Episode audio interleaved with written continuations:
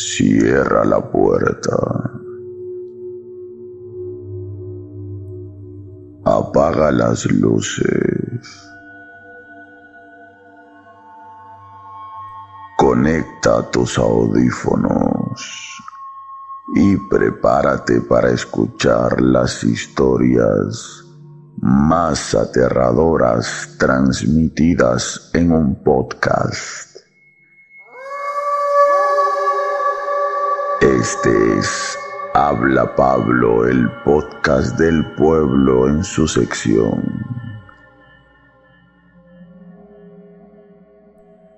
Historias para no dormir. Si esta noche no tienes ganas de dormir, este podcast es para ti.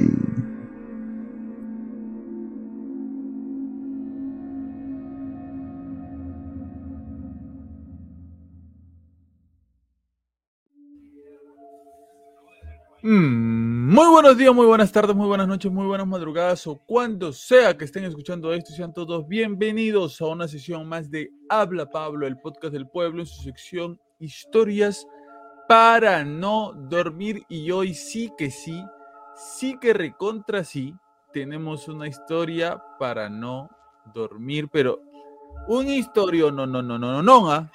ya con esto vas a estar, pero te vas a estar moviendo en la cama, vas a decir, ¿qué es esto? ¿Por qué escuché esto? Porque la historia para no dormir de hoy es una historia muy fuerte, voy adelantando, eh, viéndola del punto de vista en que la quieras ver, es una historia muy fuerte. Y me gustaría, este, sí, que de alguna forma, al final del podcast, podamos reflexionar sobre lo que vamos a escuchar el día de hoy. Vuelvo y repito, va a ser una historia muy fuerte, una de esas historias para no dormir que mm, se podría decir que te va a quitar la fe en la humanidad. ¿Ya? ¿No has escuchado usted ese término? Esto me quitó la fe en la humanidad. Ok. Una vez algo más. así, algo así, algo así. Este, yo estoy seguro que Omar se va a recontra asustar con la historia para no dormir de hoy, porque Omar se asusta por todo. Pero eh, como siempre y como todas las semanas, por supuesto, tengo que presentar a la gente que me acompaña, con los que me fui. Si es que todavía no lo has visto, te invito a que lo veas al bosque encantado de Fátima. Fuimos, hicimos un blog, grabamos, todo bien bonito. Por ahí sale Quique bailando, por ahí sale Omar gileando, ¿no? Eh, ha sido una muy bonita experiencia, muy bonita experiencia. Este, ya se viene la segunda, el segundo blog eh, Incursión Misia, conociendo Chorrillos. Ya verán ustedes a dónde vamos a ir, ya verán.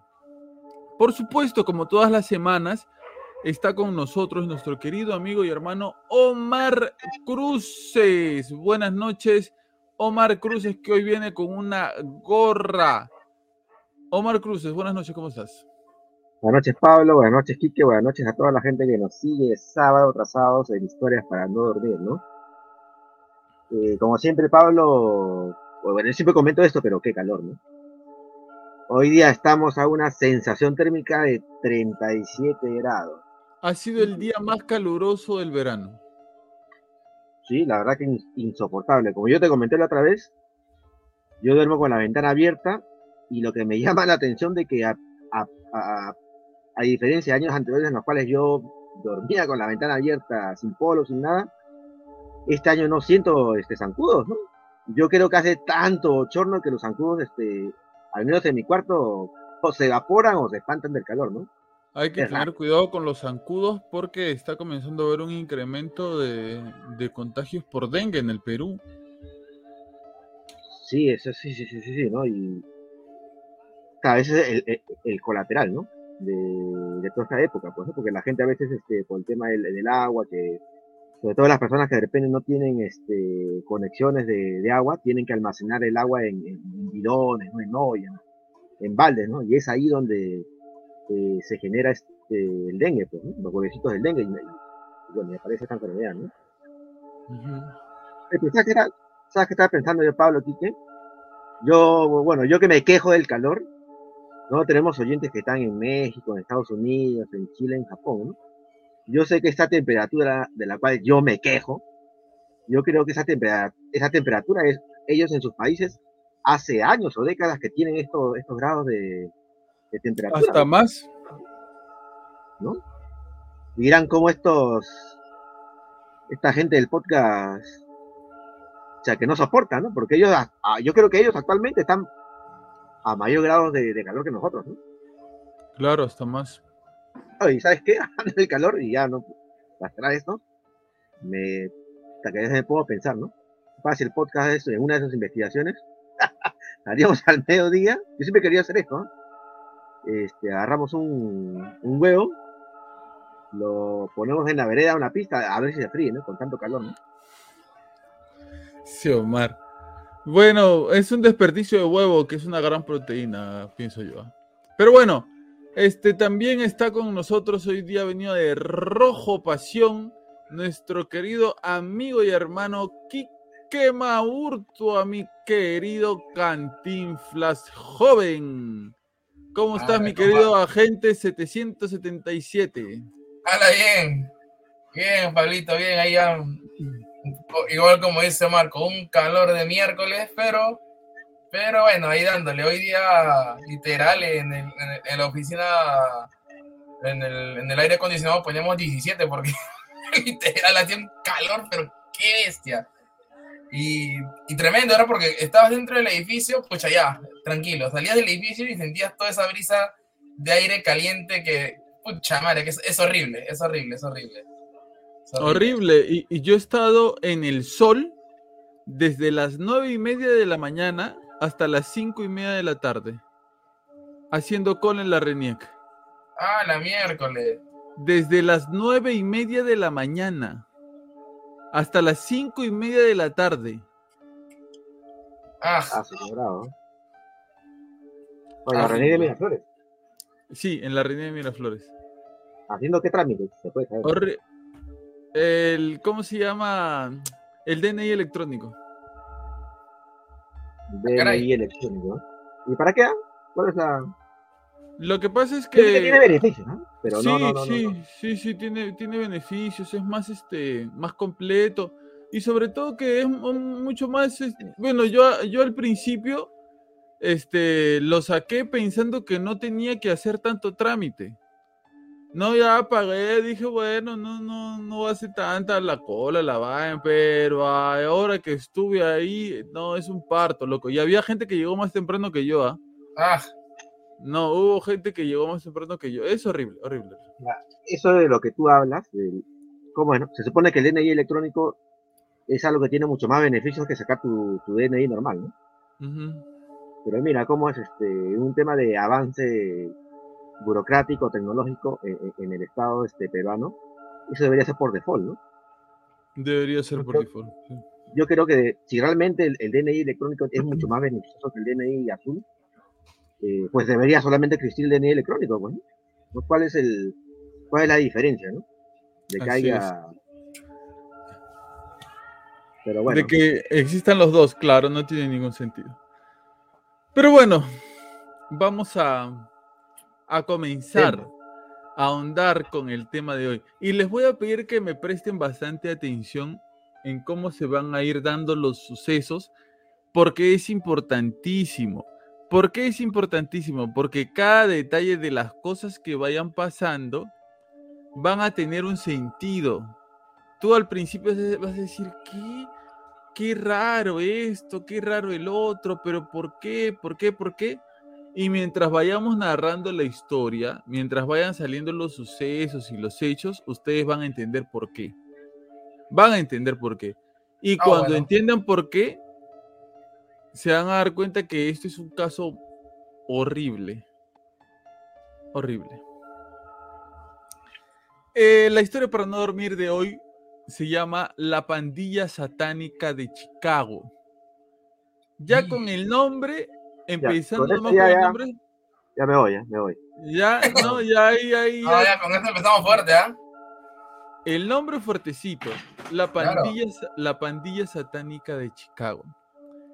Eh, este es un nombre que le pusieron las autoridades, la policía, como le quieras llamar, y ya poco a poco vamos a ir dándonos cuenta por qué, a qué se debe. Esta historia eh, comienza más o menos eh, a principios de los años 80. ¿Y por qué? Porque a principios de los años 80 en los Estados Unidos eh, había algo que en ese momento se llamaba Satanic Panic o pánico satánico. ¿Por qué existía esto en Estados Unidos? Porque una parte de la derecha o la ultraderecha estadounidense, cuidado con el sonido, o la ultraderecha estadounidense se había encargado de propalar, ¿ya? Se había encargado de decir que en Estados Unidos estaba comenzando a haber una corriente satánica, que esta corriente hacía sacrificios, hacía cultos y había que tener mucho cuidado. Vuelvo y repito. Cuando hablas de la ultraderecha, estás refiriendo de que los políticos. Exacto. Exacto, y no solamente políticos, ¿no? Sino personas con autoridad o, este, líderes de opinión, como ahora se les dice, ¿no? Gente que, que, no sé, pastores, etcétera, ¿no? Eh, comienzan a decir esto, ¿no? Que la, la, el satanismo está invadiendo Estados Unidos y que están comenzando a ver por todos lados ritos satánicos, sacrificios, hay que tener mucho cuidado, que esto en cualquier momento se sobrepasa, ¿no? Y para colmo de males, eh, alimentaba esta, eh, esta tendencia el caso, por ejemplo, de Charles Manson. ¿Ustedes se acuerdan o saben quién es Charles Manson? Mm, bueno, no, recuerdo ahorita, no recuerdo. Bueno, un asesino, bueno, un asesino que creó su especie de secta, pues, ¿no? Exacto. Y creo que este, uno de los casos más sonados fue que Asesinó a, la esposa de un, director de Hollywood, ¿no? Así es, de Roman, Polanski. Así es. Eh, se hizo hace poco una película, ¿no? Once Upon a Time in Hollywood. Era una vez en Hollywood donde actúa Brad Pitt, Leonardo DiCaprio. Es una película de, de ¿cómo se llama? Quentin Tarantino. En esta película se narran los hechos, pero desde un punto de vista diferente. Como si a estos asesinos los hubieran asesinado, los hubieran enfrentado y los hubieran matado. Las cosas no fueron así, en realidad. Como si fuera un. La historia, pero en un mundo alterno, ¿no? Donde al final es. Claro, claro, un what if, un qué hubiera pasado, sí. Este, entonces, este. Eh, Charles Manson creó toda una secta, la gente le creyó y comenzó a asesinar en su nombre, se podría decir, ¿no? Es un poco más larga la historia, pero más o menos es así. Eh, entonces, todo, todo este, esta cultura, este culto de que había una corriente satánica en los ochentas en Estados Unidos haciendo todas estas fechorías, ritos, rituales, se avivó gracias a lo de Charles Manson. ¿Qué pasó a continuación? La policía salió a declarar, a hablar, a decir, ¿saben qué, gente? No se preocupen, esto no es así, las cosas no son así, no hay una corriente satánica en el país que esté atormentando a las personas, que las esté, esté asesinando, que esté haciendo rituales. No se dejen llevar por lo que les dicen los políticos. ¿Ok? La policía sale a negar de una forma esto. Pero, ¿qué pensarían ustedes si yo les digo que la policía, antes de preguntar esto, ¿ustedes creerían que algo así pueda ser posible? que una corriente de asesinos seriales satánicos pudo haber estado invadiendo Estados Unidos y comenzando a matar personas? Yo sí, en Estados Unidos. Sí, ¿Tú dices que sí? En Estados, Unidos sí. ¿Tú qué dices, Omar? ¿No suena un poco exagerado? Yo puedo creer, este, sí, que hay personas que en nombre de, del demonio han cometido crímenes y también de que personas para cometer crímenes eh, se han podido inventar eh, que, el diablo lo, eh, lo, obligaba a hacer tal detalle, ¿no? Para librarse de la condena, ¿no? O hacerse los locos, ¿no? Claro, claro. Este, entonces, sí, sí, sí, dale, dale. Claro, o sea, con lo que te he dicho, o sea, al final sí, sí, sí. Sea este, es posible. Es posible, es posible. Ok. Eh, comienzo diciéndoles que la policía que negó que esto estaba sucediendo puede que se haya estado equivocando. Ya. Y aquí, y aquí viene el comienzo de esta historia. Que la policía se Eh, está equivocando. Sí, que la policía se estaba equivocando al decir que no existía tal corriente satánica eh, Ah, ok, ok. y que comenzó a matar personas. Como que ok. si hubiese un conflicto entre la, eh, eh, la policía y, y- Bueno, la policía, la policía y el poder político siempre va a querer poner paños fríos, ¿no? Y va a querer decir aquí no está pasando nada, ustedes no se preocupen. Cuando en realidad ellos deben saber, o en muchos casos son tan ineficientes que no saben, que en realidad sí están pasando cosas. ¿No es cierto? Y eso ocurre al parecer acá, en la China y en la Conchinchina. En todos Ok. lados ocurre, ocurre lo mismo. El primero de junio, recuerden las fechas. Recuerden las fechas. Primer dato que les suelto. El primero de junio de 1981, Ya. a las afueras de Chicago, hay un hotel. Este hotel se llama Hotel Villa Park. Este es un hotel que, eh, de esos hoteles de bajo presupuesto, en donde uno va a, como a pasar la noche, ¿no? En donde uno a veces no tiene plata para quedarse en un buen lugar y simplemente se queda ahí en un hotel, eh, un- uh, acá le decimos hostal, ¿no? Dale, no, da- del paso. Claro, a nosotros acá le decimos un hostal a un hotel de, de- en donde se paga poco, ¿no? Donde no hay muchas cosas, no hay muchas comodidades, pero la gran mayoría de personas lo paga para, para ir eh, cuando está de paso o porque no tienen mucho dinero, Ujú. ¿ok? En este hotel Villa Park, es que se encuentra a las afueras de Chicago, uh, la empleada de limpieza de ese hotel eh, le dice al encargado que en la parte de atrás del hotel, de unas habitaciones, está oliendo mal, está oliendo podrido muy fuerte, como si alguien hubiera tirado un animal muerto. No sé si en algún momento de sus vidas les ha tocado estar delante de un animal muerto, pero huele horrible. Horrible. ¿ok? Por, por algo, por algo la frase huele a muerte. El olor de a la, la descomposición de un cadáver de un animal muerto es terrible, es apestosísima. Entonces la señora de limpieza, obviamente, que este, se encargaba de limpiar las habitaciones, sintió inmediatamente ese olor y dijo, hombre, acá atrás de las habitaciones está saliendo un olor fétido, horrible, ¿no? Este, algo, creo que han tirado algo por ahí. El encargado eh, del hotel, ya acostumbrado a, a, ¿cómo se llama?, a que esto suceda, porque detrás de este hotel había como una especie de matorral. Habían como unas, este, juncos, uno, una, unos eh, mala hierba, ¿no? Se puede decir así, ¿no? Que es, que es un, un- eh, que es pasto que nadie corta, ¿no? Que está ahí creciendo a lo loco, descuidado hierba mala. hierba mala.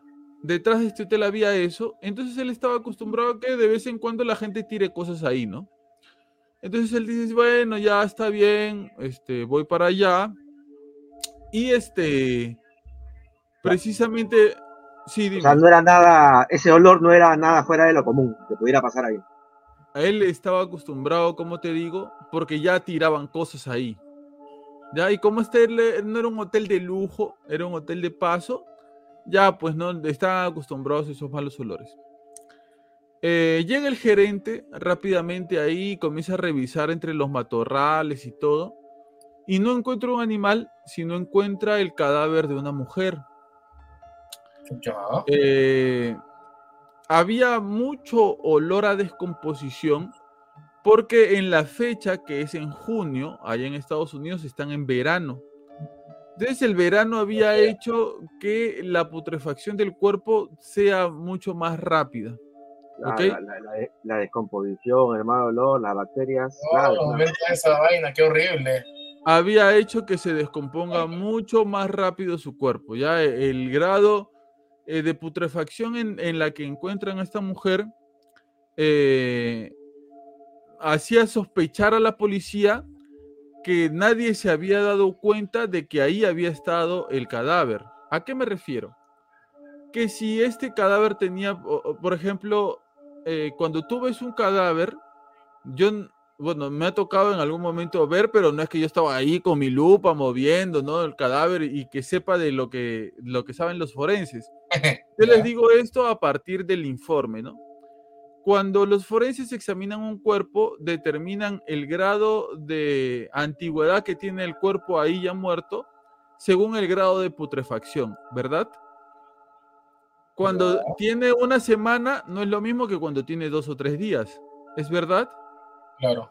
Exacto, el olor, todo distinto. El olor, todo. no, no. Entonces, cuando la policía, no los forenses, cuando la policía llega y ve este grado de putrefacción, dice, hombre, esta mujer debe haber tenido a cabo una, dos semanas. ¿Cómo es que nadie en el hotel haya podido oler y no se haya podido dar cuenta de que había aquí había un cadáver? Eh, entonces, eso les hizo pensar dos cosas la gente del hotel está coludida con lo que ha pasado o ella no ha muerto aquí y la han venido a tirar aquí. Han deshecho el cuerpo ahí, al final. Sí, la han matado en otro lado y la han tirado aquí cuando ya estaba oliendo muy feo. Eh, la mujer no tenía ningún tipo de identificación, no podían este, identificarla, no tenía DNI, no tenía nada. Eh, pero, y qué loco, ¿no? Cuando uno, eh, bueno, digo qué loco porque aquí en Perú me parece que ya no hay. Pero ahí en Estados Unidos hay todavía esa tradición de- del detective, ¿no? De ese policía de investigaciones, ¿no? Que tiene que estar eh, en todo momento eh, con el detalle de qué es lo que puede estar pasando. Me encanta ese trabajo, ¿ah? De siempre estar, no, acá hay algo raro, eh, este me está mintiendo, claro, cuestionar todo, ¿no? Decir algo hay acá, yo tengo que saber la verdad, acá hay algo raro, ¿no? Entonces los detectives que tienen esa, esa este, constante eh, forma de tratar de hallar la verdad entre, entre el- los casos que se le presentan al frente, porque es cierto, ¿no?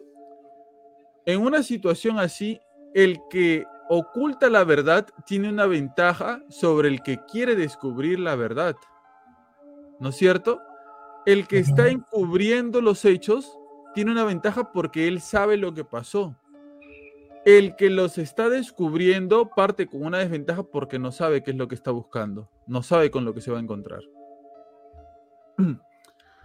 Entonces, eh, una de las cosas, uno de los detalles que le- les hace a los detectives eh, que se les prende el foco es que ellos encuentran una media y dentro de esta media había dinero.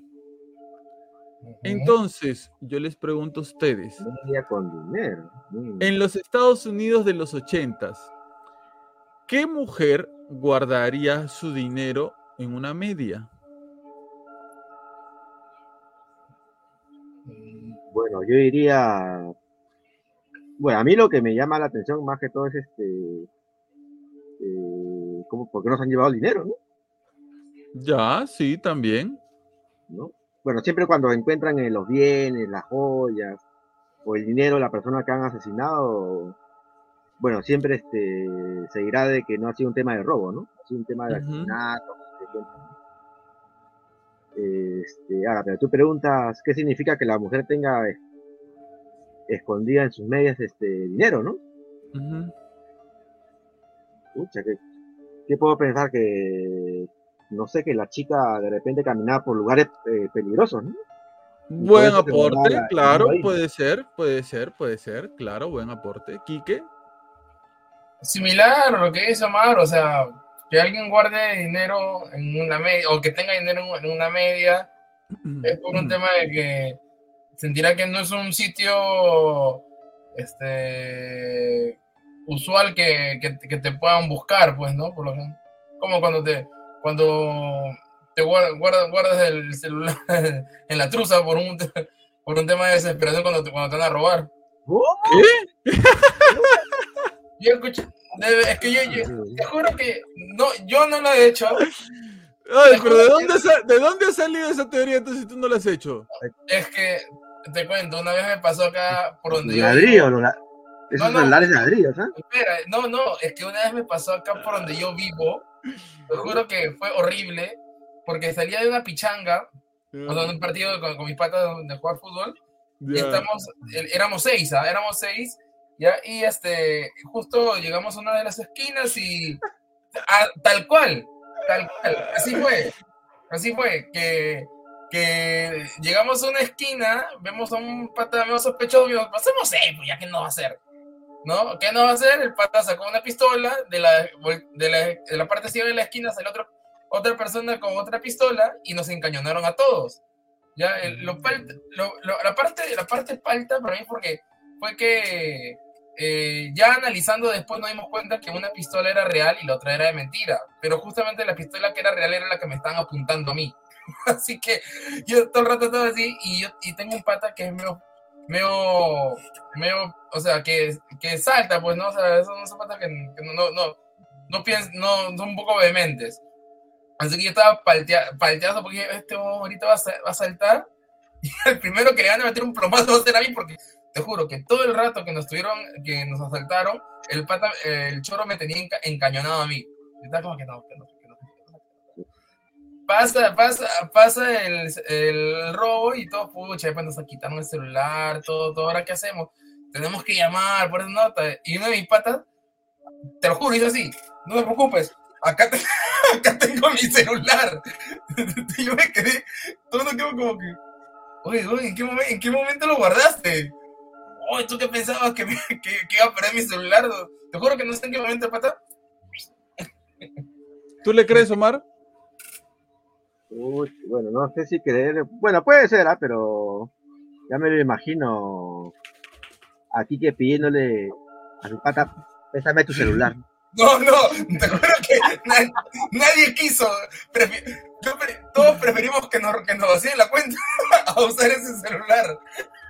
Bueno, es una Este- noche de, de revelaciones, pero únicas, pero.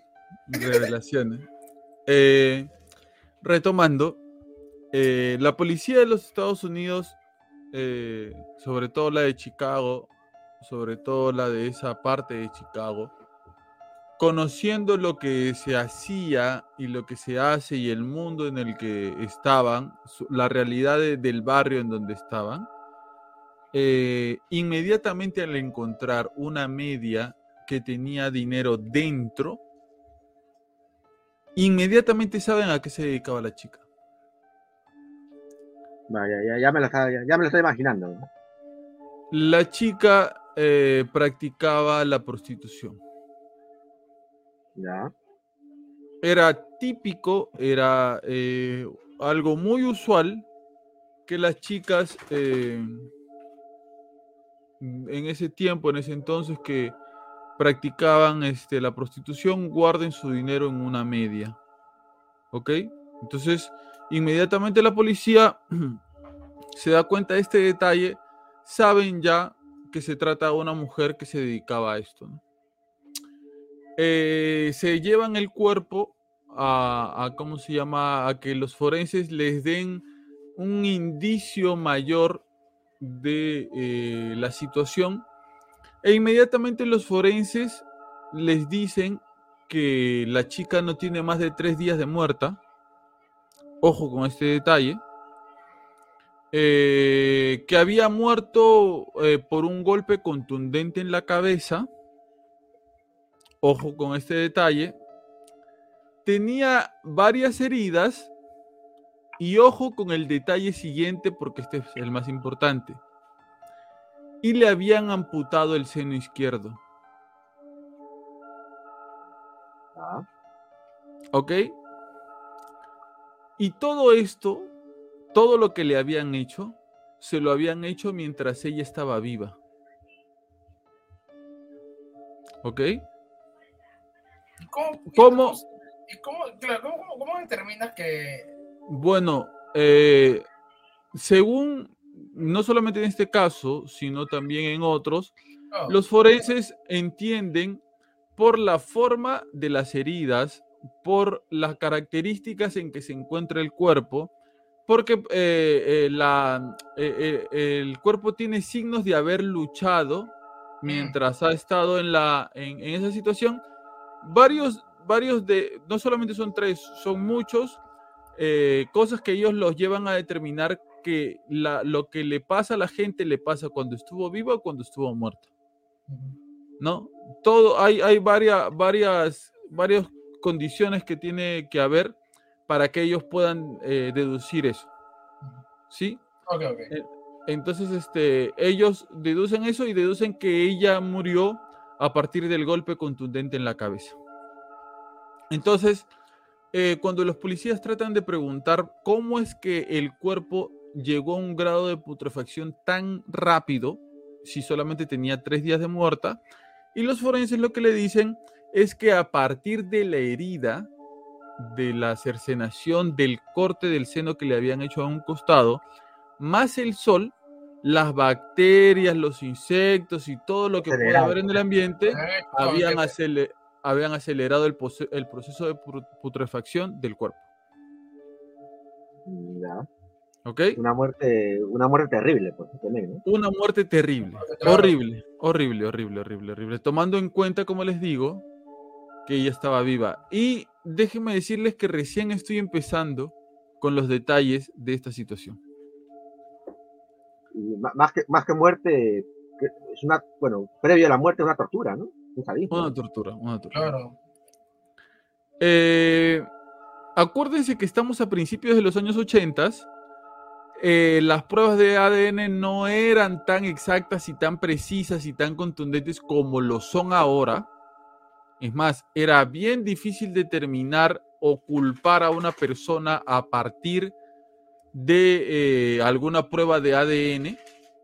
Era casi imposible. Me imagino eh, que esa era la época de, la, de las huellas digitales, ¿no? Exacto. Y precisamente por lo que dices, eh, la policía sí puede sacar conclusiones a partir de la dentadura de esta chica, a partir de las huellas digitales, y se dan cuenta que corresponde a una persona que ellos habían detenido anteriormente por prostitución. ¿Quién era esta chica? Esta chica se llamaba Linda, tenía 21 años era madre soltera de dos niños pequeños a los que la abuela cuidaba, o sea, la mamá de Linda los cuidaba. Y ella era el único sostén de su casa. Había, habi- encontraron el cuerpo el primero de junio de 1981, pero ella había desaparecido el 27 de mayo. O sea, las fechas recontra coincidían. ¿Ok? Omar, ¿estás ahí? Uy, se fue Omar. Bueno, insisto, algo pasa, porque otra vez vuelvo a ver, no, o sea, veo la imagen de Omar distorsionada con una franja verde en el medio. Ahí está, ahí está. Ahora sí lo veo. Ahora sí ahora sí, ahora sí. Ahora Ah, sí. ¿Qué pasó? No sé, este, yo vi que ustedes desaparecieron. ¿Escuchaste lo que dije? Eh, solamente me quedé en la parte de que había desaparecido el 21 de mayo y 27. ya, y, el cuerpo había sido hallado el 7 de junio, ¿no? El primero de junio. Ya. Ya, o sea, las fechas coincidían bastante. ¿Ok? De cuando ella desapareció a cuando encontraron el cuerpo. Eh, sea, ahora con lo que ahora con lo que dices, para mí, este, si ya te dije que era una tortura, una tragedia. Este, mira, el, tema de, las chicas que se dedican a esto, bueno, no- no- bueno, algo que no debería existir, pero tampoco se critica, ¿no? Porque lamentablemente la necesidad la, eh, les obliga a hacer esto. Más con el tema de esto, ahora que estoy escuchando que la chica era madre soltera, tenía dos hijos, posiblemente con ese trabajo ella, bueno, sostenía su familia, ¿no? Su hogar, ¿no? O sea, yo voy más allá y voy, o sea, dos niños se quedaron sin mamá, pues. ¿no? O sea, es una, es, una, o sea, ya la, la, la mamá se, se fue, pues, ¿no? Es una tragedia, pues, o sea, y si esto es algo que ocurrió en los años 80, esos dos hijos ya son ahorita, deben tener, de repente tienen nuestras, eh, nuestras edades, ¿no? Mi edad, ¿no? Tu edad, sí. Es posible que Sí. tengan tu edad. Que tengan eh, cuarenta y tantos años. ¿ah? Sí, o sea, Sí. o sea, qué, qué- qué trauma, ¿no? O sea, que han vivido esos niños que son ahorita adultos, pues, ¿no? Y, Sí. y así como nosotros ¿Y estamos quién, ahorita quién sabe qué habrá pasado con sus vidas también a partir de ese trauma? ah? un trauma que de repente haya llevado que sus vidas, bueno, mejor ya no prefiero no, no opinar, ¿no? O sea, pudo haber, sus vidas pu- pudieron haberse dirigido a, a cosas positivas, a cosas negativas. pues, ¿no? Así es. Eh, continuamos. En febrero de 1982, febrero de 1982, eh, la policía encuentra un carro a un lado de una carretera. Eh, adelante de este carro había, en, la en los asientos de adelante había un bolso de mujer. Estaban las llaves del carro puestas en el, en el auto y el auto no tenía gasolina. ¿Ok? Eh, la policía comienza a ver, se acerca, eh, se dan cuenta que eh, el bolso tenía este, el dinero, las cosas, sus pertenencias y todo. Y cuando comienzan a ver un poco más adelante del auto, se dan cuenta que estaba, que había el cuerpo de una mujer. Este auto le pertenecía a una joven eh, que trabajaba en un café. Tenía alrededor de unos 30 años eh, y había sido asesinada también con un fuerte golpe en la cabeza. En este caso, eh, al igual que el caso anterior, tenía una amputación en el seno.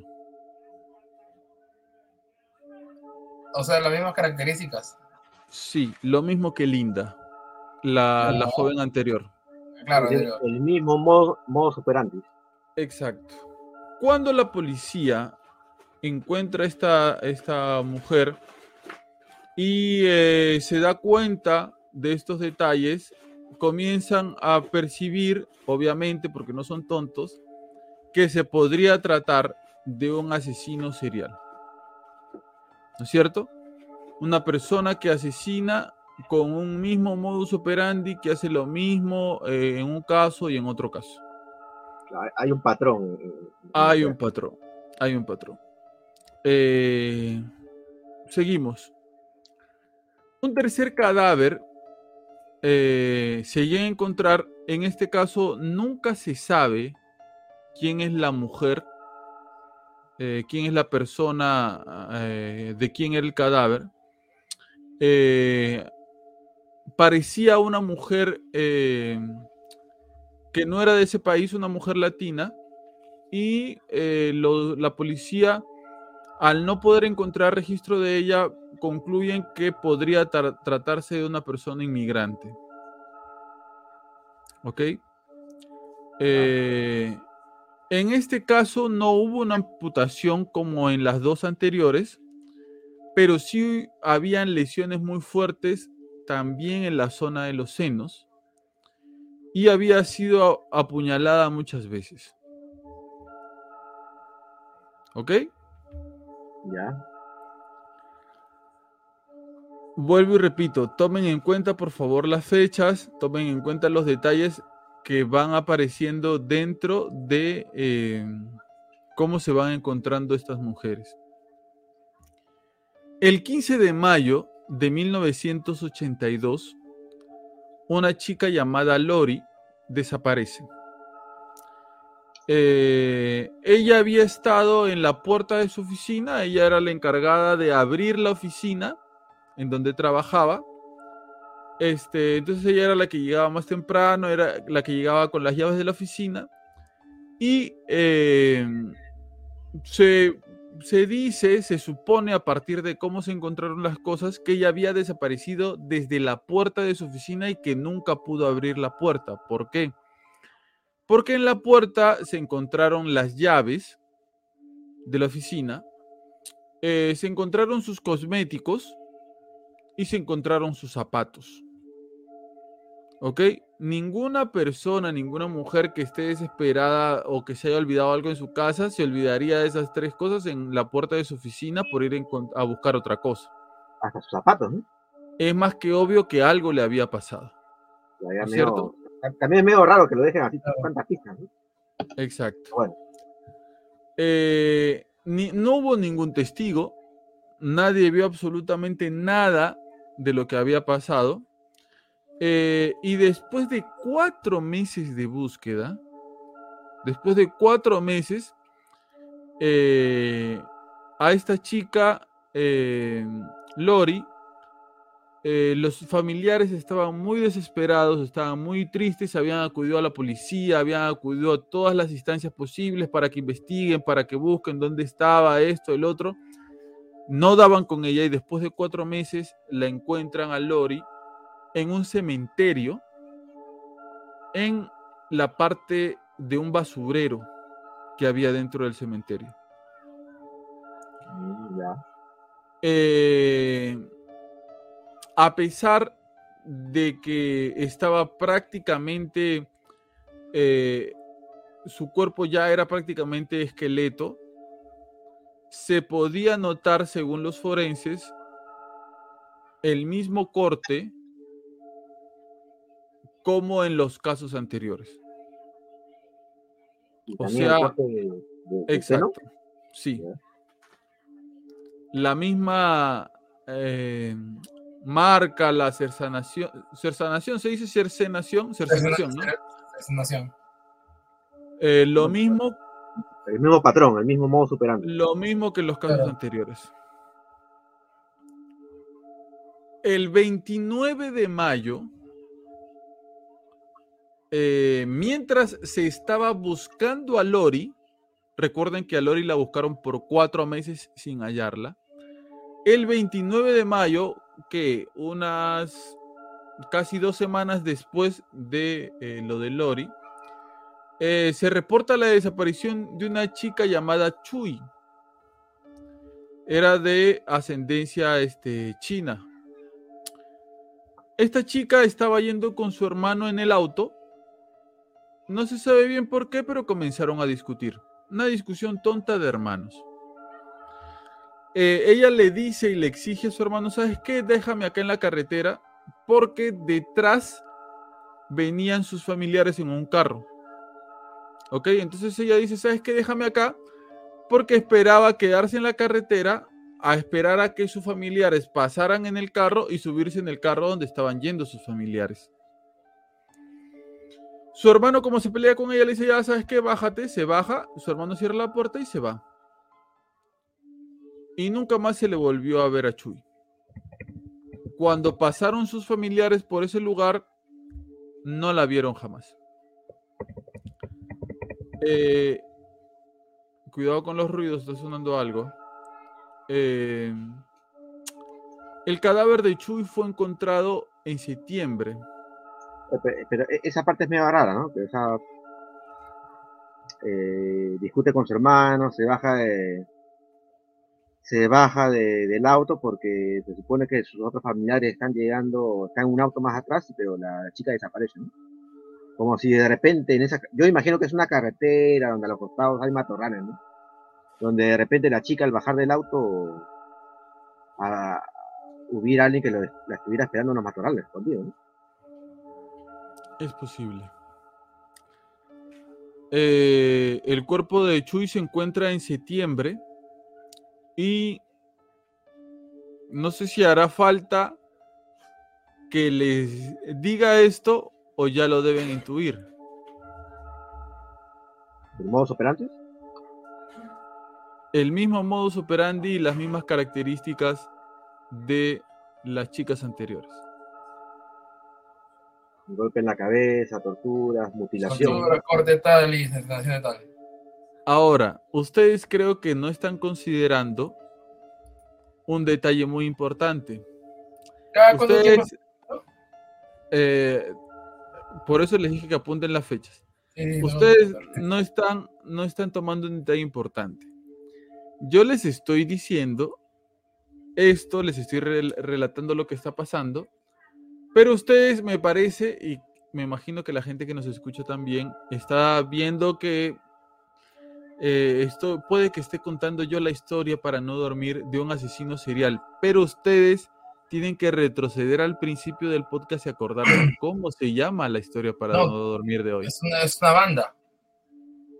¿Cómo se llama la historia para no dormir de hoy? La pandilla satánica. Satánica. De Chicago. Claro. Esto, esto, ahorita quizás no parece, pero esto tiene que ver con satanismo. Ahorita quizás no parece, y si yo lo contara así, estaría quizás contando la historia de un asesino serial o varios asesinos seriales. Pero quiero que tomen en cuenta el nombre de la historia para no dormir de hoy. ¿Sí? No se- no se pandilla olvide- satánica de Chicago. No se olviden de ese nombre. Eh, lamentablemente, Chui también era una chica muy joven. eh, apenas estaba llegando a los 30 años y lamentablemente eh, también se le encuentra eh, de la misma forma en que se le encuentran a las demás chicas. Hasta ahí, hasta ahí, ¿qué pueden concluir ustedes de esta situación? Eh, bueno, considerando el título, ¿no? También de eso, o sea, o sea, eh, algo, con- algo, algo con sacrificio, pues, ¿no? Mm, ya. Eh, bueno, acá este, acá muy aparte de la forma como son asesinadas las chicas, el tema es que son chicas, ¿no? O sea, hay un- eh, bueno, sabemos que por el título es pandilla, quiere decir que hay este, del tema quiere decir que son varias personas involucradas, pero hay una tendencia que es eh, asesinar mujeres, ¿no? O sea, entiendo yo, no soy psicólogo, pero lo que más o menos he visto por, eh, por películas o algún documental, es que cuando hay asesinan así a mujeres es porque hay alguien ha tenido en su infancia de repente un problema con, su mamá, ¿no? Hay, hay un tema ahí, pues, ¿no? Con, con la parte femenina, ¿no? O de repente la, la parte materna, ¿no?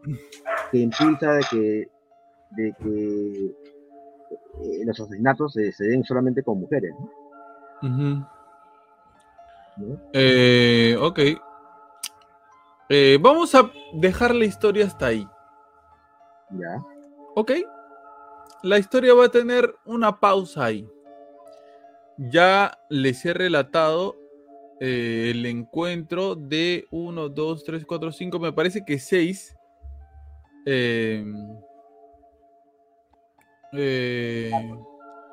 casos de que en donde la policía encontró los cadáveres de estas chicas asesinadas de la misma forma. Ahora vamos a retroceder un poco en el tiempo. Ya no estamos en 1981 ni 1982. Estamos en el año de 1980. Ok. Eh, hay un, un año antes del primer asesinato, creo. hay un chico, no se sabe eso hasta este punto, Amara. Te voy adelantando que no se sabe si ese fue el primer asesinato. Ya, No se sabe. En 1980, un chico llamado Edward, ya, eh, es un chico que la estaba pasando mal. Él había salido recién de la cárcel. Y ustedes saben que cuando uno sale de la cárcel, lamentablemente te hayas equivocado, haya sido un error o haya sido culpa tuya lo que haya pasado. Este se te termina eh, juzgando después que sales, ¿no? Porque vamos a ponernos en contexto, ¿no? Imagínate que tú estás, eh, con tu enamorada y de repente no falta un malcriado que la molesta, la, quiere hacer sentir mal, la quiere agredir o algo así. Yo me imagino que inmediatamente tú, como cualquiera, este, trataría de defenderla, ¿no es cierto? ¿Y quién te dice a ti que si en ese tratar de defenderla, tratar de sacar cara por ella, tú le das un mal golpe a la persona que trató de hacerle daño y lo matas? ¿Cierto? Lo más probable es que a ti te metan preso. Porque Claro. acá en el Perú primero te meten preso, después investigan. Sí, sí, es cierto. ¿no? Y, y de aquí a que salgas para ver que tú la defendiste a tu enamorada y no sé qué, ya te comiste tres años. Exacto, es cierto. Entonces, eh, lamentablemente, a veces uno juzga a la gente que va presa, pero no todos van presos por lo mismo, ¿no? A veces son equivocaciones de juventud, personas que quieren ganar dinero fácil, personas que, no sé, están con deudas y ven el, el pasar droga a otro país como su mejor opción para, para salir de sus deudas. Qué sé yo, ¿no? Tantas cosas que por las que uno puede pasar y que te puede terminar arrastrando hacia la cárcel. Uno no Hasta sabe. por evadir impuestos, ¿no? Ahí está, hasta poder evadir impuestos. Eh, entonces, a este chico Eduard, lamentablemente, este tema de haber caído en prisión le ha traído mal augurio. No, este, no encontraba trabajo, obviamente. Pero En, ¿qué fue en- ¿Sabes por qué estuvo en la cárcel? eh, fueron errores de juventud, o sea, no fue algo grave. No por ahí quizás un robo en un supermercado, no, eh, no sé, o sea, no es algo que, Cosas menores. Mm, sí, son cosas menores, ¿no? Cosas que en Estados Unidos algunos jóvenes cometen a veces, ¿no? Ok. Entonces esto lo termina condenando, él entra a trabajos, en trabajos lo estafan, no le pagan y si le pagan le pagan poco, lo explotan. Este, no tenía una carrera, no había estudiado nada, eh, no tenía empleo. Eh, estaba pasando por un mal momento de su vida. También, eh, date cuenta también una persona con antecedentes penales, muy difícil que encuentre trabajo. Eso, es lo que, eso es lo que estaba diciendo ese momento, ¿no? Eh, el tema de, de juzgar a las personas lamentablemente te condena a, a que tengas un mal futuro, que sea muy difícil eh, prosperar, ¿no? Prosperar. Eh, él iba de un empleo a otro sin saber más o menos qué cosa, qué cosa hacer, hasta que llega a, a una este, construcción. ¿Ok? Se estaba construyendo un edificio. Ya. Y en este edificio que se estaba construyendo, eh, ve que se, se necesitaban trabajadores. ¿Ok? Se necesitaban asistentes en esta construcción. Él entra eh, muy eh, esperanzado en conseguir trabajo aquí en la construcción. Como vuelvo y repito, era una persona que no le estaba yendo bien económicamente. Lamentablemente eh, no tenía trabajo, era un poco difícil conseguir. De repente hasta, hasta no tenía casa propia. Exacto, él no tenía dónde vivir. Edward dormía en la calle. Mm. Este, entonces, este, entra a esta entrevista de trabajo y el que lo entrevista es el encargado, este, que se llama Robin. ¿Ok? Eh, Robin le comienza a hacer preguntas y le dice, bueno, ¿tú tienes experiencia en construcción? No, no tengo experiencia, pero tengo todas las ganas de aprender, yo quiero salir adelante, me voy a esforzar, voy a hacer las cosas bien. O sea, lo ve con buena actitud. ¿Ya? Ve una persona que tiene la actitud de querer hacer las cosas bien. Le da la oportunidad. Entonces, como ve a Edward con ganas de aprender, dice, ¿sabes qué? Eh, lo- te voy a contratar, te voy a dar una oportunidad. Tienes antecedentes penales, lo que tú quieras, pero yo te voy a dar una oportunidad. No sé, veo algo en ti que este, me hace pensar que vas a salir adelante en la empresa, así que te voy a dar una oportunidad, ven a trabajar acá. Edward comienza a trabajar en la construcción, Robin lo supervisa, lo ve, y efectivamente era una persona muy esmerosa. Era una persona que eh, tenía muchas ganas de aprender. Lo que no sabía preguntaba y- e insistía, e iba, e iba, e iba. El problema era que Edward no tenía casa. No tenía dónde dormir, no tenía dónde comer. Y a veces eso le terminaba jugando una mala pasada en el trabajo porque llegaba tarde, llegaba con sueño. A veces me imagino que allá llovía y era difícil para una persona que vive en la calle encontrar un lugar donde dormir. Y aparte, claro, y es toda una situación, ¿no? O sea, yo me pongo a pensar en, en ese caso, ¿sabes por qué te digo? Porque eh, yo tengo una casa, tú tienes una casa. Bueno, Quique alquila el cuarto donde está, pero Quique, bueno, tiene su, su papá, tu papá tiene una casa, tienes una casa, ¿verdad? Claro. Yo imagino que todas las personas que pasan por ese momento, eh, que, que no tienen una casa propia, tienen que alquilar, y sí o sí tienen que buscar chamba, no pueden descansar ni un mes sin estar sin chamba porque no tienen dónde vivir, o sea, ese debe ser un cuadro de estrés este fuerte, pues, ¿no? O sea, este, este personaje, Edward, este, qué grado de estrés habrá tenido, ¿no? Hasta ese momento que se encuentra con, con, con su jefe, pues, ¿no? Así es.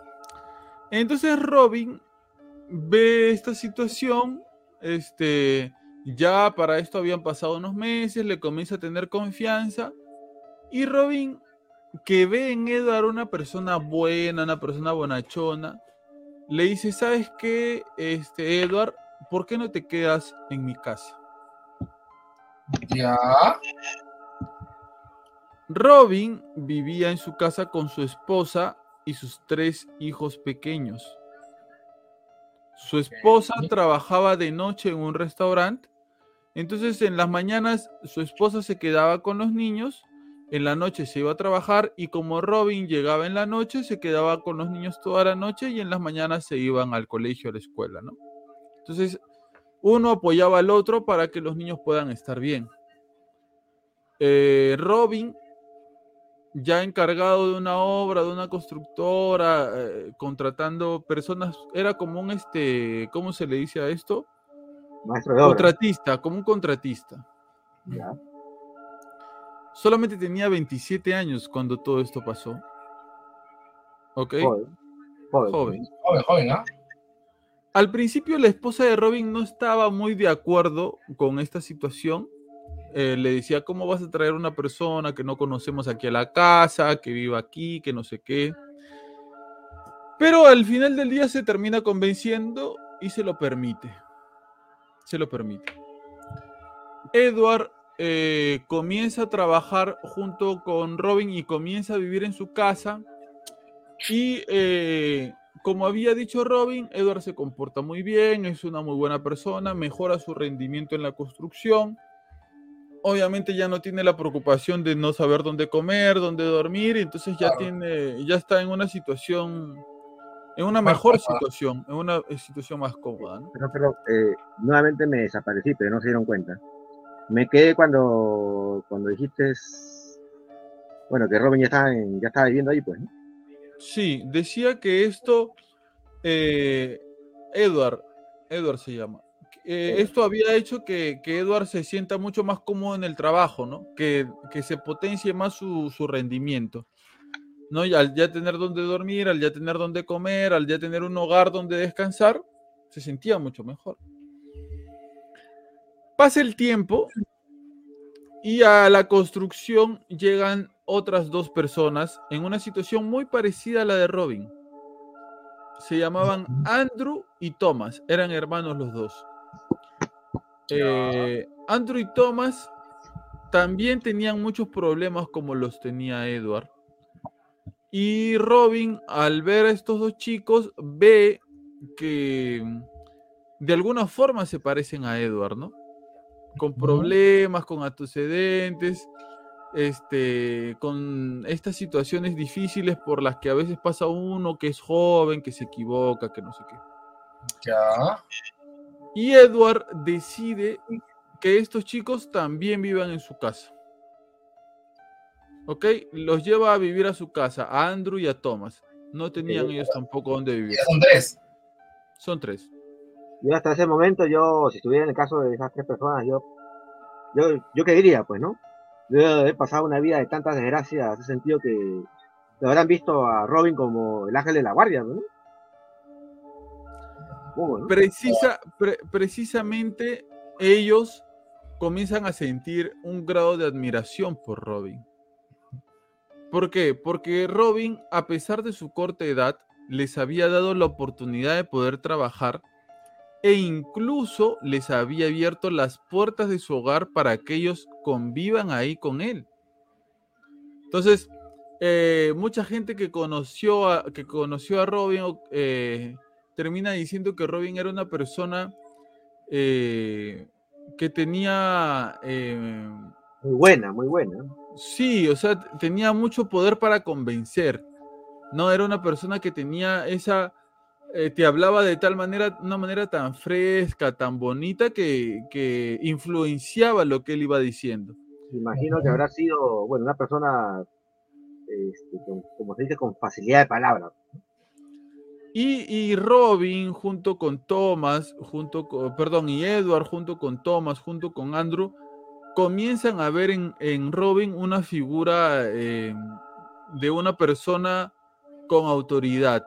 Comienzan a admirar a Robin por el favor que les estaba haciendo. Ujú. Entonces, sí, Omar. No, sí, sí, solo iba a acotar que hasta ahí ya pareciera que ya se está formando este, la figura del líder, ¿no? En, en- en la persona de Robin. Sí. Entonces, este, bueno, pasan los meses, eh, todo está de lo más normal, de lo más común. eh, crece mucho la imagen de admiración que siente eh, Edward, eh, Andrew y Thomas por Robin, crece mucho. Y este, incluso ellos sienten que quieren ser como Robin. ¿Ok? Quieren ser como Robin. Eh, una noche, de un momento a otro, Robin, aprovechando que su esposa este, se ha ido a trabajar, le dice, ¿saben qué muchachos? Vamos a la sala, quiero conversar con ustedes porque les tengo algo que decir. Ellos, ni por acá de qué cosa está pasando, se sientan, lo escuchan, otra vez con esa admiración que le tenían a Robin, esa gratitud por todo lo bueno que él había hecho por ellos. Y les dice, este, les tengo que revelar un secreto. Me imagino qué secreto es. ¿eh? Pero señor, o sea que usted ya sabe todo lo que vamos a hablar. ¿Para qué hablamos, ya ¿para nos qué ha dicho el hablamos título entonces? de- el- dos veces nos ha hecho el título del podcast. ¿Para qué hablamos entonces? Ya dilo. Eh, ahí está, mira, se pone su, su... Ya. Como siempre, todo estaba bonito y Omar tiene que, que malograr la historia. No, yo solo estoy intuyendo. Me ha dicho ya varias veces cuál es el título del podcast. Eh, Robin les dice, no, yo les tengo que, que decir un secreto. Eh, ellos pensarán, pues, este, no sé, no, estoy saliendo con otra mujer, no sé, algo, algo así, ¿no? Algo así. Y Robin les dice, eh, yo soy un adorador del demonio. Ya. ellos inmediatamente lo toman todo como una broma, como algo tonto, como algo eh, eh, que le- le- les está tomando el pelo. ¿Por qué? Porque uno cuando piensa en un adorador del demonio, ¿qué es en lo primero que piensas? ¿Qué es la primera figura que se te viene a la mente? Que sea dark. Ya, que sea Dark, ¿qué más? Bueno, yo imagino de que, bueno, es todo lo contrario de lo que, de lo que hemos escuchado acerca de, de Robin. O sea, me imagino que es una persona con, eh, con Alguien que, conflictos no en neces- su no familia. necesariamente va a ser, alguien que no necesariamente va a ser generoso. Claro, o, o- o no sé, ¿no? Con- Tiene con- conflictos familiares, no se, no se encarga de sus hijas, o sea, todo lo contrario de lo que era Robin. una persona mala, una persona oscura, eh, eh, la mujer vampiro de, de Barranco, no sé, algo así te imaginas, ¿no? Pero no, Robin era un tipazo para mucha gente, eh, siempre se vestía con jeans, con su camisa de franela, tenía bigote, 27 años, ya tenía una familia con tres hijos, tenía su casa. O sea, lo que, lo que les confiesa no te da pie a creértelo por No- no cómo entraba. era él. No, no encajaba lo que le estaban diciendo. Entonces Robin todos se comienzan a reír, lo toman a broma. Robin sigue serio y les dice, no es una broma. Les estoy hablando en serio. Y tengo dentro de la casa una capilla donde hago sacrificios. Habla bien. Chao. En ese punto, en ese punto, Quique Maurtua, tú estás en la casa de un amigo, eh, estás en la casa donde estás ahorita. ¿Ya? Ya. Que, para los que no saben, Quique vive con un matrimonio que son sus amigos de hace muchos años. ¿Qué pasa, Quique, si te dice, Quique, ven, queremos hablar contigo? Sí, ¿qué Ahora, pero pasa? ahora, ahora. Asa, Gerard, ¿qué pasa? Dígame. Quique, nosotros somos adoradores del demonio. ¿Qué? La risa que, la carcajada que soltaría Quique después que le digan eso. Dale, Quique. Ah, ya pues. Claro, es una reacción normal. Ya, Sí. y tú, que tú veas que están con cara seria. Yo como que, ¿en serio? ¿En serio? Sí, Quique. Y acá en el departamento tú no te has dado cuenta, pero hay una puerta donde hay un cuarto donde hacemos nosotros sacrificios. te juro que yo, yo, yo, yo- te juro que yo empiezo a, a, a divagar. Te juro que yo empiezo a divagar. y alucinas que quieres ir a, a- a- a salir por la puerta y te han cambiado la chapa. Y tú te das cuenta. Madre, no. O sea, o sea, tal cual lo está contando Pablo, o sea, es, me imagino que es el, tiene que ser el contexto en cómo ellos, estas personas, estos jóvenes recibieron la noticia, pero Exacto. No se te escucha, Omar, no se te escucha. Uy, se, uy, se nos fue Omar de nuevo. Pero no fue. Bueno, Uy, sí.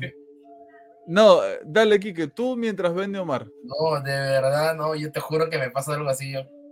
O sea, Es que no te lo esperas. no me lo voy a esperar, ni fregando, No ni esperas. fregando. Yo veo que como que, ¿qué, qué, qué caracho pasa acá? O sea, Claro. O sea, no, no, no, hay- no hay indicios, no hay, no hay este motivo, o sea, no hay, no hay algo lógico que, que a- al menos al concepto de este ocultismo, en ese aspecto de satánico, se, se, se pueda este se pueda relacionar. Claro. Ya, ya, Omar, ya te vemos. ¿Qué estabas diciendo? Eh, no, que ya volví. No, pero o sea, Sí, o sea, eso es una situación que, o sea, ah, es como que, o sea, ¿quién no conoce una persona muy buena en el barrio, no? Eh, que filántropa, ayuda a todo el mundo y, y un día que te cuente su secreto, ¿no? Esto, yo soy este adorador del demonio, pues el diablo, ¿no? Claro, y, y no, y no te lo cuenta como una anécdota, te lo cuenta y tú sabiendo que algo va a querer hacer contigo a partir de lo que te, te ha contado. Porque no te lo cuenta de gratis, ¿ah? Claro. De gratis no te lo dice, ¿ah? No, claro.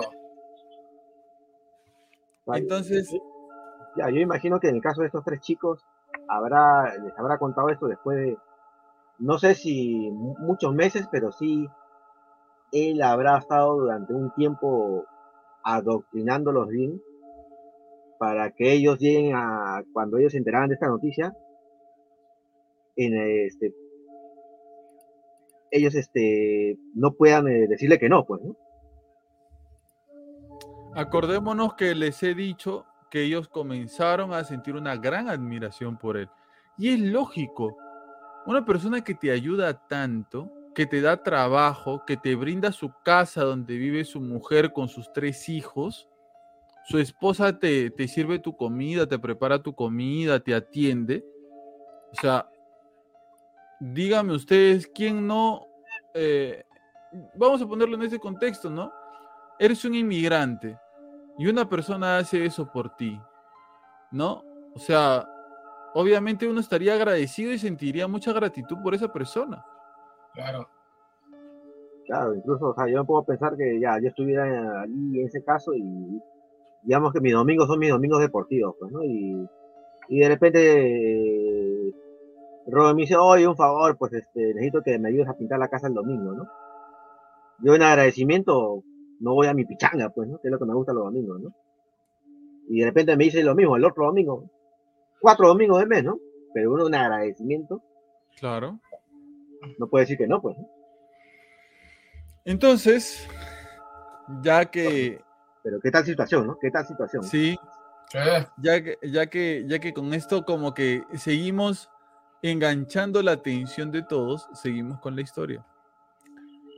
Eh, esta capilla, como la llamaba él, se encontraba en el ático de la casa. ¿Qué viene siendo el ático de, la, de una casa, este Quique?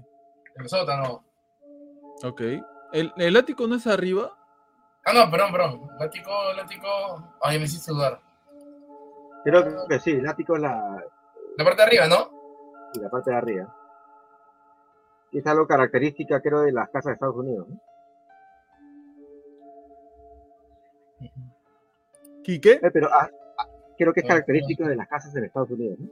Pero tú sabes, hasta ese punto de la historia, ¿sabes si la, la esposa de, de Robin sabía de esto? Si te Hasta digo, ya último, no puedo... último, último piso de un edificio, generalmente retranqueado Claro. y de, La por parte de arriba. parte veces una azotea. Sí, sí. Si te lo digo, ya, o sea, no te, no te puedo adelantar la historia. Ya, ya, vamos, paso por paso. El ático es la parte de arriba de el, ¿cómo se llama? de la casa. Eh, para esto, eh, ellos van hacia el ático donde estaba esta supuesta capilla y, eh, y todo esto se supo ya con las investigaciones. Eh, era un lugar eh, que tenía muchas chapas para poder entrar. ¿Qué son chapas? Son donde uno mete la llave para, para abrirse, ¿no? El seguro que tienen la- las puertas. Esta, esta, este, esta capilla, como le llamaban, tenía muchas chapas para entrar. ¿Ok? No era tan fácil entrar. Estaba obviamente muy resguardada para que eh, los niños no puedan ingresar a, a este lugar. Recordemos que él tenía tres, tres niños. Eh, dentro de esta capilla, como le llamaba él, habían pintadas cruces en color negro y en color rojo, pero cruces invertidas. En el medio de este lugar había una especie de mesa que tenía puesta encima una tela negra. Encima de esta tela negra había una caja que estaba envuelta totalmente. ¿Ok? Eh, ellos no entienden lo que está pasando y comienzan a ver todo lo que hay en el ático y se comienzan a sorprender con todo lo que están viendo en ese momento. Eh, pero obviamente lo que jalaba más los ojos a todos era lo que había en la caja. ¿No? Eh, obviamente todos eh, de su curiosidad lo primero que jala la vista es qué cosa hay en la caja. Mientras ellos ven todo esto, él les iba explicando que era ahí en ese ático donde él hacía rituales. Y la caja que estaba sobre esta mesa, eh, él le decía la caja de los trofeos. ¿Ya? Él llamaba a esta caja como la caja de los trofeos. Eh, después de esta revelación que Robin les da a estos chicos, él comienza a irlos adoctrinando, comienza a irlos preparando. Eh, se dice que ellos comenzaron sesiones en donde leían muchos libros acerca del satanismo. eh, Robin mismo les iba revelando cosas acerca de esta situación. Se sabe que al principio no les decía mucho, no les daba mucha información sobre las cosas, eh, sino que poco a poco los iba instruyendo como si él fuera un profesor. Cuando tú le quieres enseñar algo a una persona, depende mucho de la edad de la persona para comenzar a enseñarle cosas. Por ejemplo, si tú eres educador y tienes que enseñarle a niños que están en inicial, 3, 4, 5 años, a esos niños no se les enseña igual que a los adolescentes. A los niños de esa edad se les enseña cómo, con juegos. A los niños chiquitos se les enseña con juegos. Cuando los niños tienen de 7 años para arriba, se les enseña de otra forma.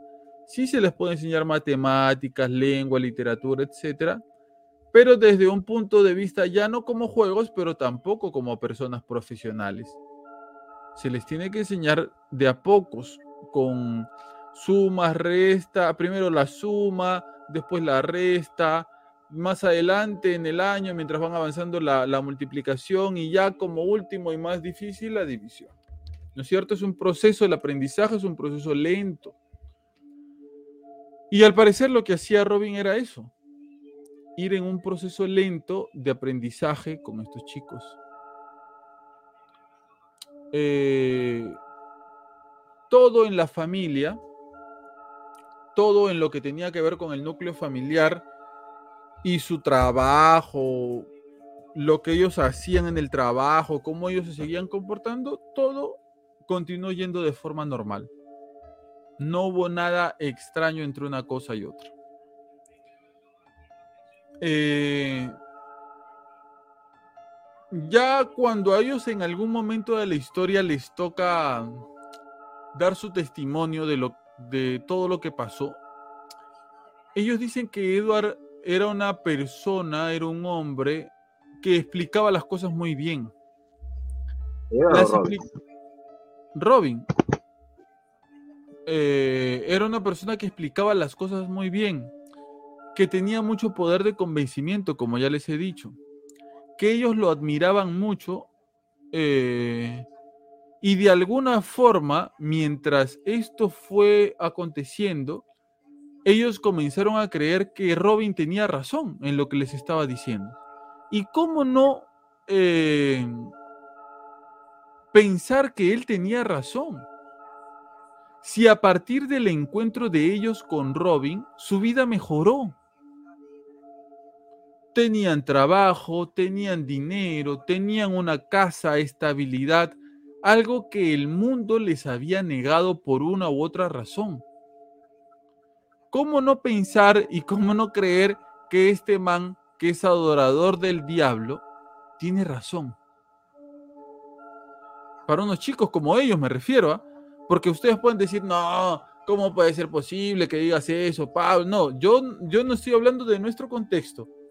Estoy hablando del contexto de esos chicos. ¿Cómo no pensar ellos que él tenía razón? Ya, porque este Robin, o sea, tengo una buena familia, tengo un buen trabajo, incluso les ayuda. Se arregló la vida prácticamente. Ahí están los beneficios, ¿no? Este, pero también eh, cómo será, cómo habrá sido la vida de estos jóvenes, ¿no? Porque no sabemos si también este, a ver, si fueron jóvenes de la calle y de repente no han tenido una, cultura religiosa. ¿Y por qué digo la cultura religiosa? Porque en la cultura religiosa, en la cultura religiosa sabemos que lo que viene del diablo, del demonio, eh, se cobra factura, ¿no? todo lo positivo, ¿no? Este, pero bueno, hasta esta parte de la historia, los muchachos han visto que sea adorador del demonio trae beneficios tangibles. ¿no? Y se lo han creído. Se lo han creído. Seguimos. En algún momento de 1981, Robin les dice a estos muchachos que ya es tiempo de que comiencen a dar pasos más allá, de que comiencen a hacer cosas mucho más fuertes de las que ellos ya venían haciendo. Es en ese momento en donde se da el ataque a la primera chica llamada Linda, que acordémonos que fue el primero de junio de 1981. Claro, el año siguiente. Ellos han llegado a decir que escoger a Linda fue al azar. No hubo ah, ningún tipo de patrón en relación a Linda, simplemente fue al azar. Ah, la mierda. Eh, Robin tenía una camioneta como la camioneta de la serie Scooby-Doo. Ya. Una van roja. tenía lunas polarizadas en la parte de atrás. Y tenía un adornito azul en el espejo retrovisor. Eh, ellos se suben a la camioneta, comienzan a conducir por, por la ciudad. Eh, y de un momento ven a Linda en la calle. Eh, le tocan el claxon, hacen que se acerque. Ella, obviamente, pensando que era este, un cliente, se acerca a la camioneta, es ahí donde la suben a la fuerza, la golpean, abusan de ella y mientras seguía con vida, como bien había dicho el forense, eh, le amputaron el seno. Eh, mientras ella en ese momento trata de gritar de dolor por lo que estaba pasando, eh, le llenan la boca con un trapo para que no grite. le hacen diferentes tipos de heridas con un cuchillo y al final la termina matando con un golpe contundente en la cabeza. ellos tiran el cuerpo ellos tiran el cuerpo detrás del motel porque ellos habían alquilado habitaciones del motel. Que era algo que, nadie se había dado cuenta, obviamente, porque no sabían que, ellos estaban implicados en la situación. es posible que en el, motel también, no, pues, bueno, no sé si en la, camioneta o, en el motel también pudo haber sido la tortura, ¿no? Fue en la camioneta. En la camioneta.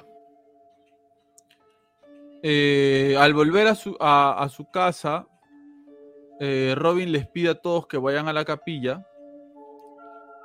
Eh, abre la caja que él llamaba la caja de los tesoros. Y cuando él abre esta caja, ellos pueden ver que ahí dentro habían alrededor de 15 senos cercenados más.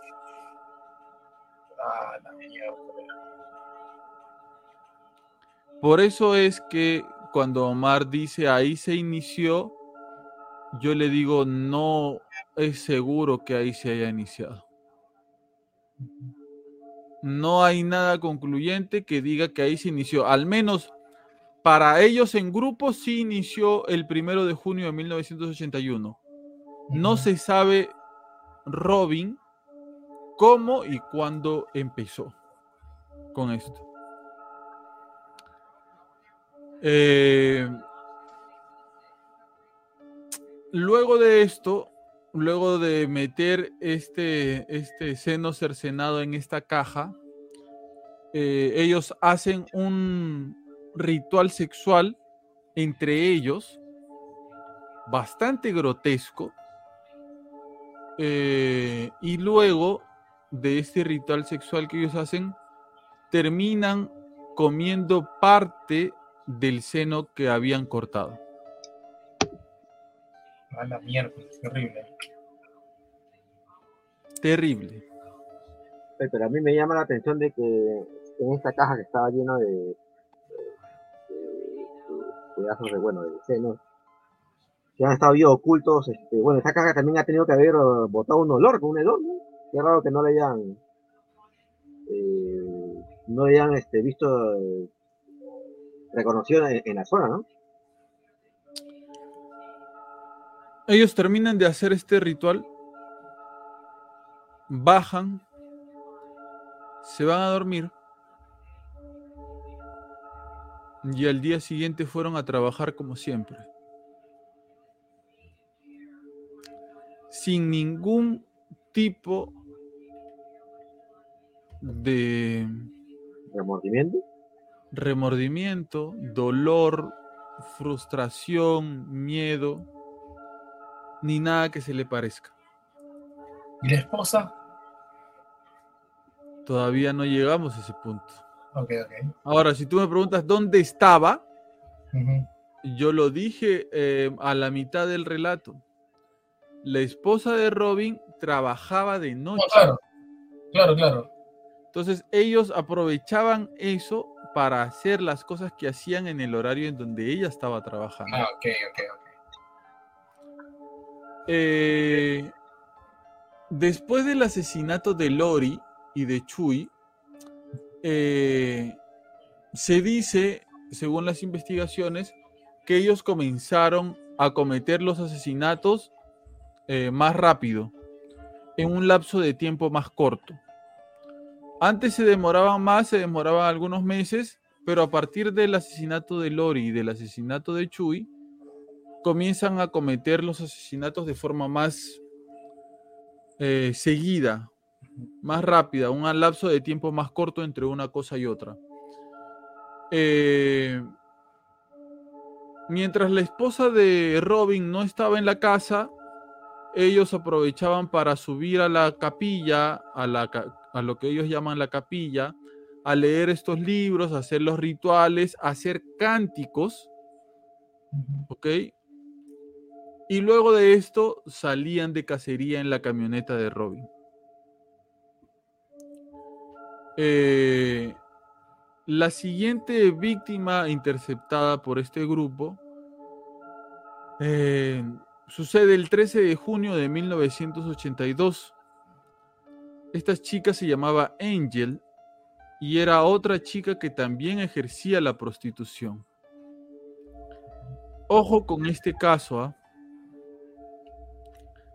Eh, la camioneta se, se estaciona. Obviamente esta chica, como cualquier chica que se dedica a esto, piensa que es un cliente, se acerca, eh, la meten a la fuerza a la camioneta, la golpean, abusan de ella. Eh, y en el momento en que ellos sacan el cuchillo para cercenarle el seno, ella les pide piedad. ¿Ya? Les comienza a rogar por piedad. Eh, al parecer que ella comienza a pedir clemencia, a ellos los pone más eufóricos. ¿Y qué sucede? Que Robin eh, toma la palabra, la mira y le dice a ella, córtatelo tú misma. Ella se pone en una situación en donde no sabe qué cosa hacer. Ah, la y, y piensa, ¿no? Si yo hago esto, entonces me van a, me van a soltar, me voy a salvar. Entonces ella acerca el cuchillo hacia su seno y cuando está a punto de cortar como que duda y le da miedo, eh, es en ese momento en que Robin le quita el cuchillo y él es el que le corta el seno a esta chica. Eh, Robin abre la puerta de la camioneta, la empuja y la tira en la carretera me imagino yo eh, pensando que esta chica se iba a desangrar e iba a morir, porque es muy posible, es muy probable que ellos hayan hecho lo mismo con las anteriores, ¿no? No que hayan esperado a que muera, sino que ellas hayan muerto a partir de la herida, de la cercenación, del corte que, ellas habían sufrido. Eh, para mala suerte de ellos, esta chica no muere. Y de alguna forma llega a hacerse visible para otras personas que la llevan al hospital. Eh, la policía escucha de esto, escucha que hay una chica que ha sido atacada, que le han cortado el seno, que está en el hospital y que está viva y acude inmediatamente corriendo al hospital. Eh, ellos inmediatamente eh, se dan cuenta que un caso tiene que ver con el otro y dicen, acá hay una sobreviviente que nos puede ayudar a encontrarlos. Identificarlos. En ese momento llegan, este, eh, esto es un poco, bueno, todo lo que, lo que tiene que ver con este caso es fuerte, pero este, eso también lo es. Eh, ellos tratan de hablar con esta chica eh, para tratar de pedirle referencias sobre lo que ella había visto eh, de, esto, de estos hombres, pero ella no recuerda mucho. Obviamente la situación por la que acaba de pasar es traumatizante, está en shock, está con el dolor, pero ella puede llegar a afirmar y a decir que era una camioneta roja. y ya la policía de no tener nada comienza a tener algo. Ellos tienen una camioneta, ellos tienen una van roja. Eh, el informe de lo que ellos les hacían a las mujeres es tan chocante porque el informe dice que algunos de estos ataques que ellos cometían contra estas mujeres, en estos ataques ellos les cortaban el seno con un cuchillo, se los cortaban con cuerdas de piano Ya.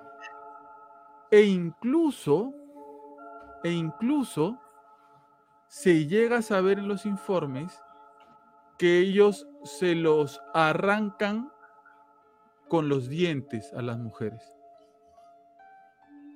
Un, dolor extremo para, para las que estuvieron Claro. Sí, a mordidas. Eh, obviamente esta chica no puede aportar nada por la conmoción que ya les dije que era lo más probable que en ese momento ella estaba sintiendo. Eh, la policía lo que puede comenzar a descartar es que si son uno o son varios. ¿Por qué? El 75% de las veces en donde se descubren asesinos seriales, el 75% se descubre que son hombres y son solos. O sea, la gran mayoría de asesinos seriales se sabe que son personas solitarias, que actúan solos, que hacen este, esta, esta, esta, estas bajezas con las personas solos. Entonces para los policías era algo extraño eh, porque no sabían cómo eh, dar o tratar de crear un perfil psicológico para esta persona o estas personas porque en ese momento no sabían en quién creer y en quién no. O sea, qué, conclusiones sacar. ¿Ok?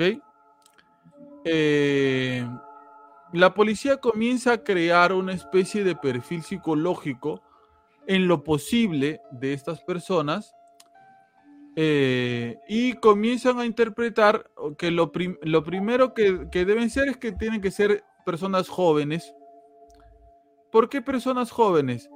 Porque eh, ellos decían que es muy poco probable que una persona que esté casada salga todas las noches a matar a mujeres y que su mujer no se dé cuenta.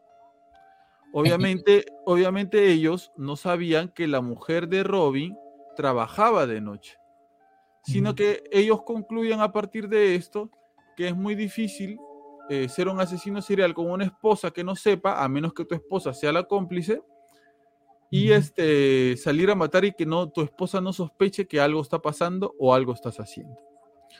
Entonces ellos dicen, ¿saben qué? Son eh, jóvenes y son hombres blancos. Ellos- eso es lo primero que ellos eh, sospechan y presumen de esta situación. Hombre blanco. Sí. El 28 de agosto de 1982, Sandra, que era una chica que también practicaba la prostitución, eh, desaparece y su cadáver se encuentra solamente seis horas después de que ella desaparece. Como en los anteriores casos, todos los patrones se repetían. Se repetía. Y en este caso habían utilizado su ropa interior para estrangularla. Eh, es en ese momento en donde la policía, para comenzar a, a armar mejor el caso, les pone eh, un apodo a estos chicos. En ese momento les pone eh, los mutiladores de Chicago. Ya. Eh, eso les ayudó a crear un perfil criminal eh, de estas personas. Bueno, ya sabían que eran jóvenes, bueno, de tez blanca, ¿no? Y tenía una van roja. Exacto. Eh, continúan las desapariciones. Esta vez desaparece una mujer. Eh, la policía se daba cuenta, eh, o sea, habían algunas cosas que no les cuadraba porque ellos no atacaban a personas que tengan las mismas características. En este caso, la chica que desaparece es una ejecutiva de negocios. Era una persona eh, que tenía su oficina, que se dedicaba a los negocios, que ya este, tenía una buena posición, tenía una buena posición. Esta chica se llamaba Rose. El 8 de septiembre se encuentra su cuerpo, igual que los anteriores, los mismos ataques, los mismos abusos. Esta chica sí había muerto de una forma diferente porque esta chica había muerto de un hachazo en la cabeza. Y también, al igual que las otras, había sido abusada de forma repetitiva. Vuelvo y repito, eh, para la gente que no había escuchado, era muy difícil en ese tiempo hacer exámenes de ADN. Y sobre todo porque no eran concluyentes. Y era más difícil todavía en mujeres que practicaban la prostitución porque ya se habían acostado seguramente con otros hombres en esa noche. Entonces, ¿cómo poder deducir a quién le pertenecía el ADN que se podría encontrar en sus cuerpos? La huella digital, la huella digital. En ese tiempo era más difícil. Eh, al terminar estos asesinatos, vuelvo y repito, ellos continuaban con los ritos, con los cánticos, con estos actos sexuales entre ellos y seguían consumiendo la carne de los senos que habían cercenado. Eh, mientras esto sucedía de forma continua, eh, de un momento a otro, eh, Robin les dice que van a salir en la camioneta. ¿Ok? De un momento a otro, de forma inesperada, pero esta vez lleva un arma, lleva una escopeta. El 6 de octubre de 1982, con esta arma, con esta escopeta, eh, pasan por una, eh, por una caseta de teléfono en donde había dos hombres latinos. Robin pide, le pide a Tom, a Andrew que baje la velocidad, les apunta a estos dos hombres, mata a uno y al otro lo deja incapacitado para toda la vida. ¿Por qué hizo esto? No se sabe. Pero ya, rompió el patrón de asesinar mujeres. Sí. No se sabe por qué ese día se le ocurrió o salió de él querer hacer esto. Pero esto también va a ser muy importante más adelante en la historia. La policía al, notar que esto era algo totalmente diferente, eh, no relacionan una cosa con la otra y sienten que es un tema aislado, ¿no? Que es una guerra entre pandillas quizá, que una pandilla vino de otro lado y le tiró un par de balazos a otra persona de otra pandilla. Después de esto, eh, sigue la siguiente víctima llamada Beverly. A ella la secuestran, comienzan a cometer las atrocidades de las que ya hemos hablado y Robin le da muchas pastillas para que se duerma. Esta chica, mientras estaba a punto de dormir, puede darse cuenta que ellos estaban a punto de cortarle el seno. Pasa el tiempo y ella despierta precisamente en el momento en que ellos están bajándola de la van y tirándola en un basurero. En ese momento, minutos después de que la han abandonado en este basurero, pasa una persona que juntaba basura y encuentra a Beverly ensangrentada. Esta sería la segunda chica que sabe que queda viva, ¿no? inmediatamente llama a la policía, la policía y todo el mundo la llevan eh, al hospital y esta chica sí puede dar más detalles de las personas que le han hecho esto. Esta chica dice que son cuatro. Eh, uno de ellos lleva bigote. eh, tienen cabello rubio. Tienen una van roja. eh, la luna de la van es polarizada en la parte de atrás. Y da un detalle importantísimo. Esta van tiene un adorno de color azul en el espejo retrovisor. Mm, Ya. La policía ya reduce la búsqueda a estos detalles. Eh, mientras pasan los días, un policía encuentra una camioneta que encajaba totalmente con las características que había eh, descrito Beverly.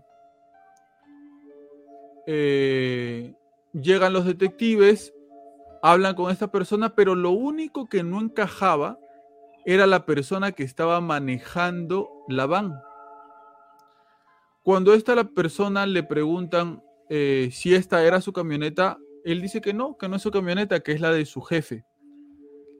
Pero ellos eh, comienzan a interrogarlo y este chico se comienza a poner nervioso. E inmediatamente ahí los detectives se dan cuenta que por ahí tienen que ir, que ese es el camino. Ellos le dicen, ¿sabes qué, compadre? Llévanos donde tu jefe. Queremos conocerlo. Este chico muy nervioso los lleva hasta una obra y la persona que sale a atender a los policías es Robin. Robin súper calmado, súper sangre fría, sin ningún tipo de remordimiento, sale y habla con los policías y los policías le comienzan a hacer preguntas y él lo niega absolutamente todo. Él dice, no, yo no estuve ahí, no conozco, no sé, no, no sé de qué cosa me están hablando, etc. Eh, la policía sabe y se da cuenta que es él, le toma fotos a la van, le toman fotos a él y cuando van al hospital y le enseñan a Beverly las fotos, Beverly les dice que sí, que es él. Eh, él lo estaba negando en ese momento, ella lo estaba acusando, entonces por un tema de duda razonable lo arrestan y comienzan los interrogatorios. Eh, Robin, vuelvo y repito, en todo momento niega absolutamente todo, todo, todo, todo eh, lo que tiene que ver con los asesina- asesinatos de estas chicas. La policía se da cuenta de que lo más probable es que él no diga nada y que ellos tienen que ir por el lado más débil de la pita, que son Edward, Thomas y Andrew. Al principio, eh, ellos también niegan absolutamente todo, pero mientras van avanzando los interrogatorios y la policía al hacerse más dura con los cuestionamientos, se comienzan a dar cuenta que ellos comienzan a quebrarse. Llega un punto de, los interroga- de las interrogaciones en que ellos aceptan todo lo que ha pasado y le dicen a la policía, le hablan de por lo menos 18 casos desde que ellos comenzaron a matar mujeres. Más de lo que hemos narrado. Más de lo que hemos narrado. Más. Vuelvo y repito que Robin no confiesa nada en ningún momento y lo tienen que dejar ir porque hasta ese punto lo único que tenían era la acusación de Beverly que decía que él había sido, pero no tenían pruebas para indicar o sindicar que él había sido responsable, lo dejan ir. Eh, al día siguiente la policía consigue una orden eh, para arrestarlo, van a su casa eh, y encuentran lo que él llamaba la capilla, pero no encuentran nada. No está la mesa, no está el altar, no está la caja. Lo había limpiado todo, lo había desaparecido. pues. Fueron hacia la camioneta y la camioneta estaba intacta, no había nada en la camioneta, pero sí eh, le habían quitado la alfombra a la camioneta. No pudieron encontrar sangre ni nada porque le habían quitado la alfombra. Eh, al no tener nada, no sabían cómo hacer para acusarlo o implicarlo de lo- todos los crímenes. Se dan cuenta que algo que Robin no había ocultado era el rifle. Investigando y preguntando, se dan cuenta que el rifle o el arma que él disparó es la misma con la que se ases- asesinaron al chico latino y al otro se le dejó incapacitado y se agarran de eso para arrestarlo. ¿Ok? Eh, dentro de los interrogatorios que los policías le hacen a estos chicos, eh, él, eh, uno de ellos les dice, ¿no? Él tenía mucho poder de convencimiento. Nosotros sentíamos que no podíamos negarnos a lo que él nos pedía. Y le voy a decir una cosa, señor policía. Haga lo que haga cuando converse con él, nunca lo mire a los ojos. Ellos estaban convencidos de que Robin tenía un poder poderoso para convencer a los demás y que si por alguna razón tú lo mirabas a los ojos, te iba a terminar convenciendo a ti también. Ahí, en ese punto de la historia, que se podría pensar que, que por parte de ellos están diciendo que Robin puede tener un poder sobrenatural, pues, ¿no? Es lo que ellos Van a interpretaban. entender. Claro. Eh, gracias a las confesiones y gracias a lo que aportan las víctimas que los reconocieron, capturan a Robin y los cuatro eh, se van a juicio. Eh, en el juicio Robin sigue sin confesar que él había sido culpable de estos hechos y como la testigo Bárbara afirma que él había estado ahí, lo había visto, él se declara culpable de haber estado ahí, mas no de haber cometido todos esos actos, solamente de haber participado y visto lo que estaba pasando. Los juicios se comenzaron a hacer de forma separada para tratar de inculparlos de alguna forma y poder meterlos presos. Incluso alguno de ellos alega locura. Ok. La policía le revierte o le retruca esta, esto que ellos, eh, esta condición en la que se ponen de, de locura, porque la policía dice entonces, si este man está diciendo que él estaba loco, eh, cuando sucedió todo eso, quiere decir que está aceptando que él lo hizo. Que él, solo que él lo hizo con locura, pero está aceptando que lo hizo.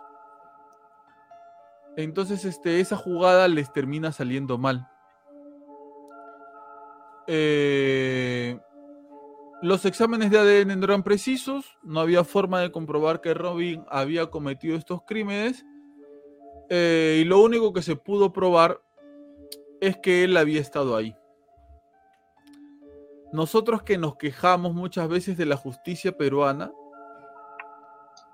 con tantas pruebas y con todo lo que había pasado, miren cómo la justicia en Estados Unidos tampoco puede llegar a probar que una persona hizo todas las atrocidades que al parecer hizo.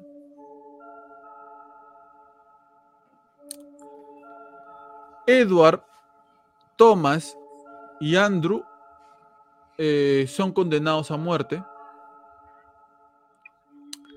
Andrew llega a un acuerdo con la fiscalía y, eh, perdón, Edward llega a un acuerdo con la fiscalía y le terminan dando cadena perpetua. A Robin nunca se le pudo probar que él había asesinado a alguien y fue condenado a 120 años de prisión. Ya. Andrew fue ejecutado por inyección letal en 1999 y mira cómo son las cosas. Después de todas las apelaciones que él había hecho para no morir, porque hace muchas apelaciones, eh, el gobernador de Chicago eh, tenía la ley lista para prohibir la pena de muerte en Chicago, pero espera hasta el último minuto que maten a, a Andrew para, después de su muerte prohibir la pena de muerte en Chicago.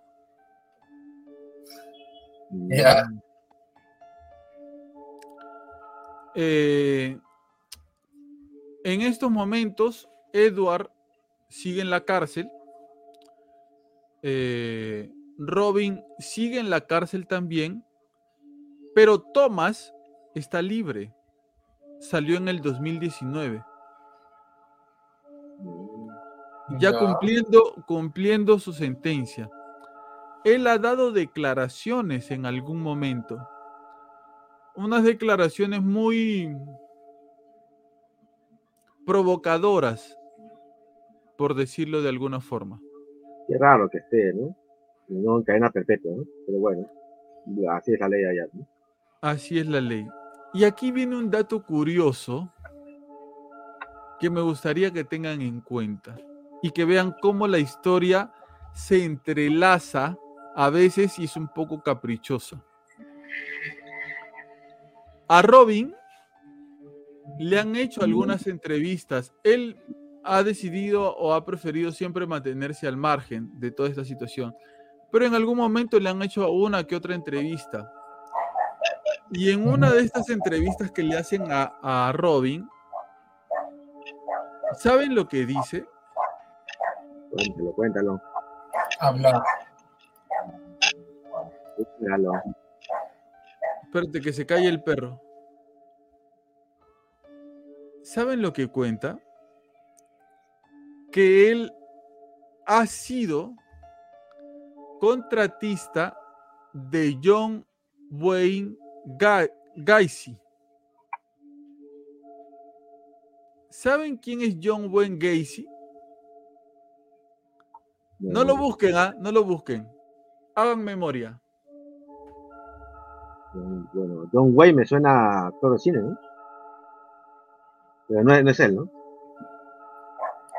O sea, John Wayne. No lo busques, Quique.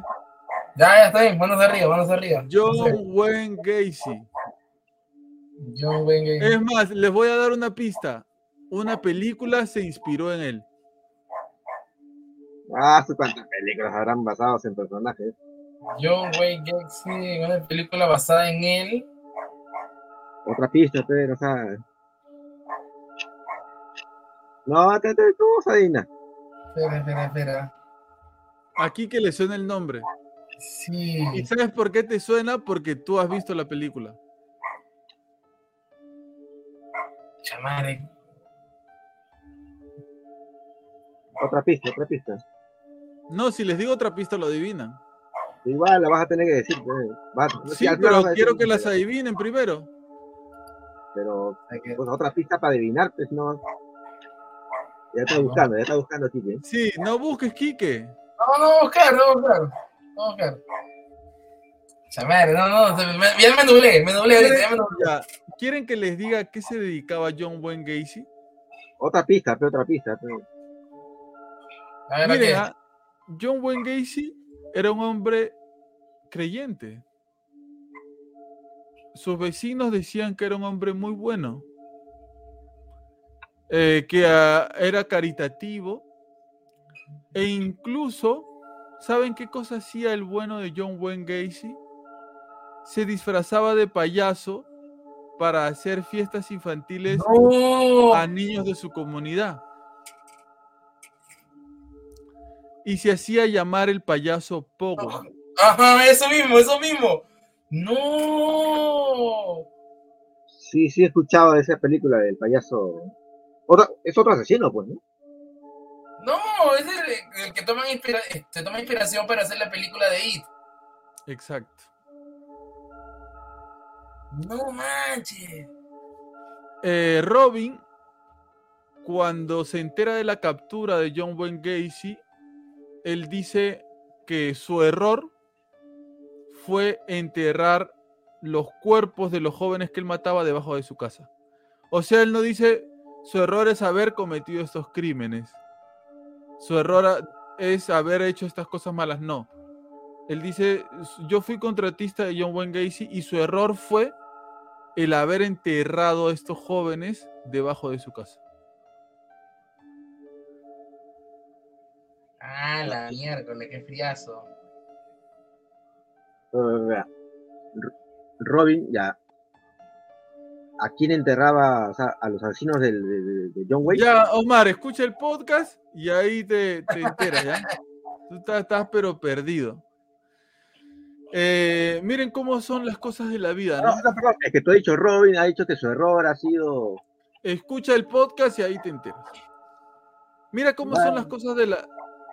Mira cómo... Pero está clarísimo, ¿tú no lo has entendido? A ver, ¿qué, qué, entendió? A ver, Kike, explícale, porfa, tú si has entendido. No, pues, o sea, o sea, el, el, el grado de crudeza, o sea, a él no le, no le, no, o sea, para él matar gente, o sea, no, no era lo malo, sino simplemente el no, el no saber, el, o sea, No, eso el- sí, eso sí. Lo que yo estoy preguntando y me has dado a entender de que Robin enterraba en su casa a los niños que, ases- que asesinaba a John. No. No, no, ¿qué- ¿en qué momento yo he dicho eso yo? Eh, cuando dice que el- el er- su error ha sido haber enterrado en su, eh, en su casa los cuerpos. Claro, porque Robin lo que hacía era tirarlos en basurales, en cementerios, ahí a que se desangren a morir. Ah, porque tú has No, dicho, no- eh, no dicho- ponía...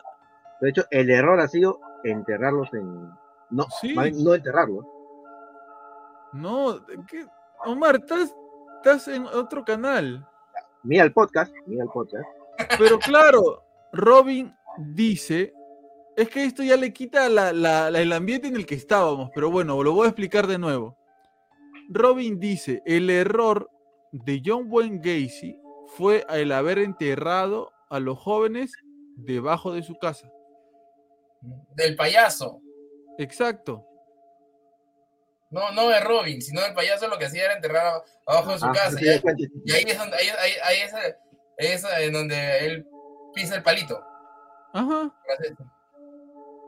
Pero ya claro, más ahí, más al fondo, o sea, no tanto de- es del remordimiento por, por esta- el, o sea, la acción de matar gente, sino simplemente por no saber dónde esconderlos. Exacto. Uy, qué maleado. No entiendo en qué te has confundido, Omar.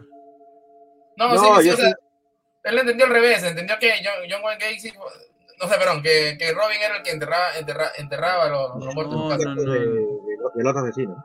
No, no, no. Él estaba, él está, lo que está haciendo es comentar los Comentar. errores del otro asesino y cómo se equivocó para que si no cometía esos errores quizás no lo hubieran encontrado. Ajá. Es lo que dice Robin. Este decía, ¿no? Cómo son las vueltas de la vida y, y cómo es el destino, como lo quieras llamar. La mamá, la hermana y el sobrino de Robin mueren en un accidente de tránsito volviendo de la cárcel después de haberlo ido a visitar.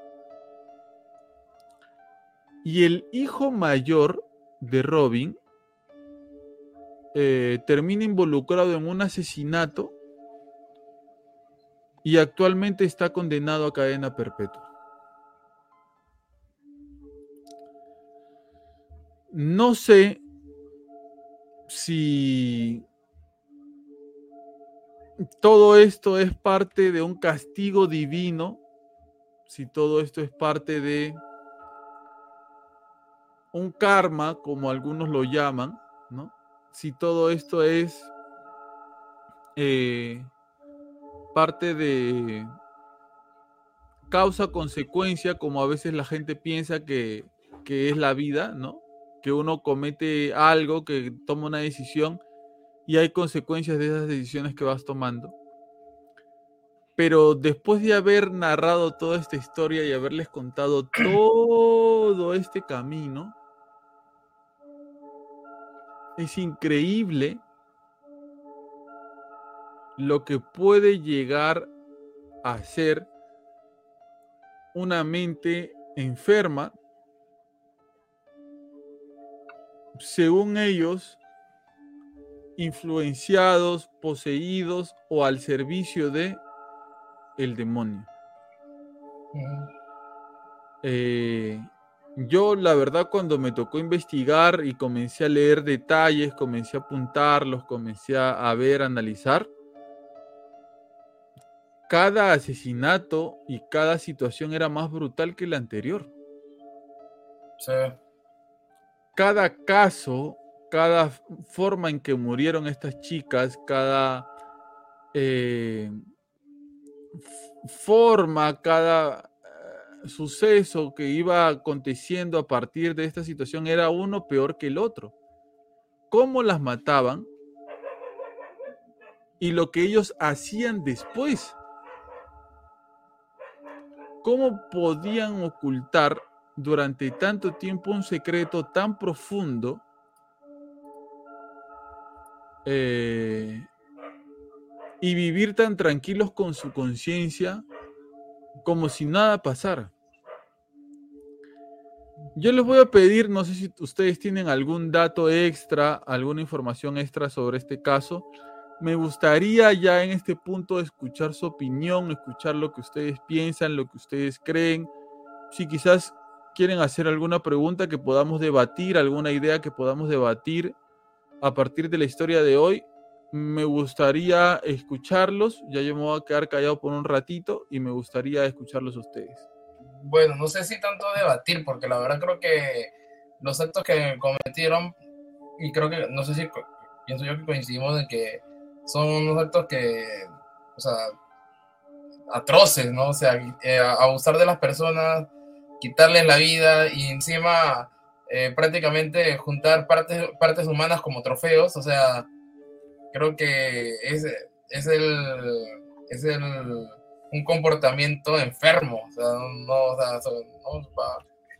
yo la verdad, sí me ha, me ha, dejado friazo, me ha dejado friazo de que, más que todo, ¿no? que cómo, cómo mutilaban a, esas personas, a, las mujeres, ¿no? Cómo mutilaban a, las mujeres, este, ¿cómo se llama esto?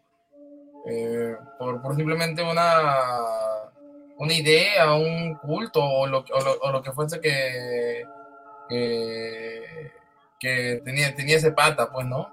la verdad sí me ha dejado, me ha frío qué, tan, qué tanto qué tanta perversión puede tener el ser humano. Y más aún, como decía, como decías, ¿no? que no necesariamente es que eh, busquen un patrón de personas en especial, o sea, puede ser cualquier persona, bueno, cualquier mujer, ¿no? Que, que simplemente se lo cruzaban y, y, y, era, y era una, una, víctima.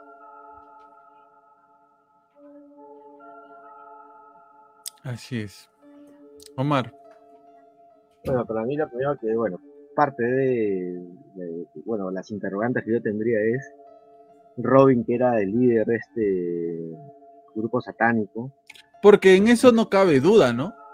O sea, la policía no le pudo comprobar nada, pero nosotros que estamos leyendo el caso y la policía seguramente que investigó los detectives, para ellos no cabía duda de que él era el artífice de todo. Claro. y, este, pero, o sea, o sea, la pregunta que yo me hago en el caso de Robin, el líder de este grupo, ¿de dónde aprendió todo esto? ¿Quién le enseñó todo esto? Él fue de una manera el maestro de los, tres chicos, ¿no? Los tres chicos eran los discípulos, o sea, maestro y discípulos, ¿no? Pero Robin, él ha tenido que haber tenido un maestro, ¿no? ¿de quién ha aprendido? ¿Habrá estado también en otro grupo satánico? ¿O de repente este John, John Wayne, ¿no? John Wayne, ¿no? Eh, habrá, sido el que lo habrá metido en, eh, en todo este adoctrinamiento satánico. O tal vez usaba esa coartada del, eh, de que el demonio lo mandaba a hacer esto para, para que cuando lo atraparan, este, algo tratara de, librarse, pues, ¿no? Pero, pero otra cosa que también me llama la atención, o sea, ya entrando de repente un, poco en el tema ya de repente paranormal. Mira, yo, yo entiendo que las personas que trabajan en construcción civil, o sea, yo nunca he trabajado en construcción civil, pero alguna vez he hecho algún trabajo así fuerte en mi casa, ¿no? Este, eh, cargando este, cosas pesadas, ¿no? Desde sacos, ¿no?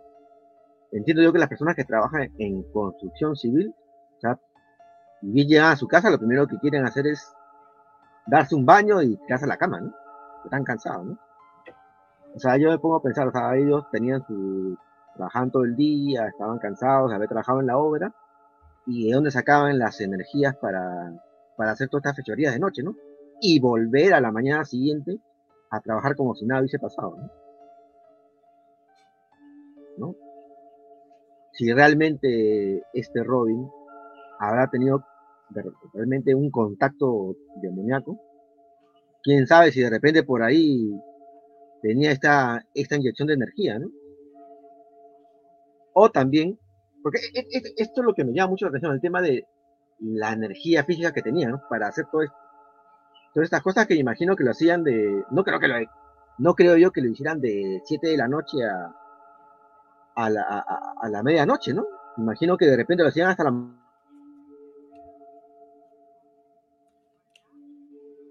Se cortó tu audio, Omar. Uy, no. Se nos fue Omar. Se nos fue. Pero creo que eh, estaba hablando un poco acerca de fuerzas paranormales, ¿no? Quizás que tenían esto, esto, estos chicos. No, no, no me atrevo a, a decir eso. Sí, dale Omar, continúa. Claro, creo que usted se ha quedado cuando yo decía de dónde sacaban estas energías, ¿no? Sí. Claro, yo, yo, te digo porque o sea, me llama la atención. Yo creo que estas, fe, estas fechorías, yo no creo que la hayan hecho de 7 de la noche a la medianoche y ahí se iban a dormir, ¿no? Yo creo que lo han hecho hasta la, hasta la medianoche, no, perdón, hasta, hasta la madrugada, ¿no? Tal vez, ¿no? O sea, y cómo han podido tener las energías para seguir laburando el otro día, ¿no? En un tema de construcción civil. ¿Sabes por qué también eh, les comentaba esto? Porque se me, viene, se me viene mucho a la mente este tema, ¿se acuerdan del tema del adrenocromo? No vayas, no. Sabemos que el tema del adrenocromo es, es una droga generada por el páncreas humano que tiene más potencia cuando la persona está a un grado de estrés extremo, ¿no? ¿Y cuál es el grado de estrés más, más fuerte que puede tener una persona? el saber que está a punto de morir, ¿no? Yo digo, ¿no? Tú dices pasar, bueno, esto no lo, que yo sepa no lo dicen los informes policiales, pero ¿qué pasará si estas personas también supieran ese tema del adrenocromo, lo consumían y eso era la energía que les daba para seguir día a día, ¿no? Porque como te digo, yo creo que ellos se levantaban posiblemente a las 7 de la mañana para, para, trabajar y en la noche, madrugada, llegaban a sus casas de repente a las 3, 4 de la mañana, ¿no? después de hacer su fechoría, ¿no? ¿Cómo tendrían esa, esa potencia, ¿no? Esa energía para seguir el día a día, ¿no? Qué increíble que una mujer, conociendo a tu marido, no te hayas dado cuenta de que tenía algo así en el ático de tu casa, ¿no? Tan oscuro, claro. Y teniendo únicamente Robin 27 años, ¿eh? Pero ya sabemos que Robin era una persona que tenía una, un poder de convencimiento, ¿no? con 27 años, sabiendo todo eso, haciendo todo eso, eh, dejando a sus hijos solos, durmiendo en la noche, mientras salía a asesinar mujeres. Pero este, este tema del, bueno, ahorita que estamos hablando del, del personaje de Robin que haya podido también dominar a su esposa, ¿no? Este, pues yo lo he visto esto en otros personajes históricos, ¿no? Que ya varias veces lo he hablado, ¿no? El tema de Hitler, ¿no? Que también se dice que tenía un pacto demoníaco, ¿no? Yo te digo porque ahí me asombra mucho el tema de Hitler. Si tú buscas este video de, los discursos este, de Hitler, hay discursos de él con todo el pueblo, donde él, hace discursos este, de que hay que asesinar a los que no son como uno. Y el pueblo eufórico, ¡ah! Eh, lo aplaudía Hitler, ¿no? Qué facilidad de palabra tenía Hitler para que en sus discursos dijera, voy a matar a las personas, y la gente aplaudía. Y a Hitler hay personas que dicen que él era un... Él escuchaba voces, ¿no? de entidades oscuras, ¿no? Y me parece muy, parecido el tema de Robin, ¿no? O sea, ¿Qué tal convencimiento, no? Para arrastrar a tanta gente, ¿no? A los chicos y a su esposa de dominarla para que no, no diga nada de repente, ¿no? O no sospeche nada, ¿no? Pero como dijiste al principio, son cosas que nos enteramos que pasan en el mundo y que, y que la ficción no, no es ajena, ¿no? es más aterradora, más aterradora que la ficción, ¿no? Sí, con las cosas que hemos escuchado y que estas personas han venido haciendo una tras otra, una tras otra. Eh, increíble. Nosotros hablamos de diferentes casos pero creo que los casos que nos terminan dejando más un sinsabor son estos, ¿no?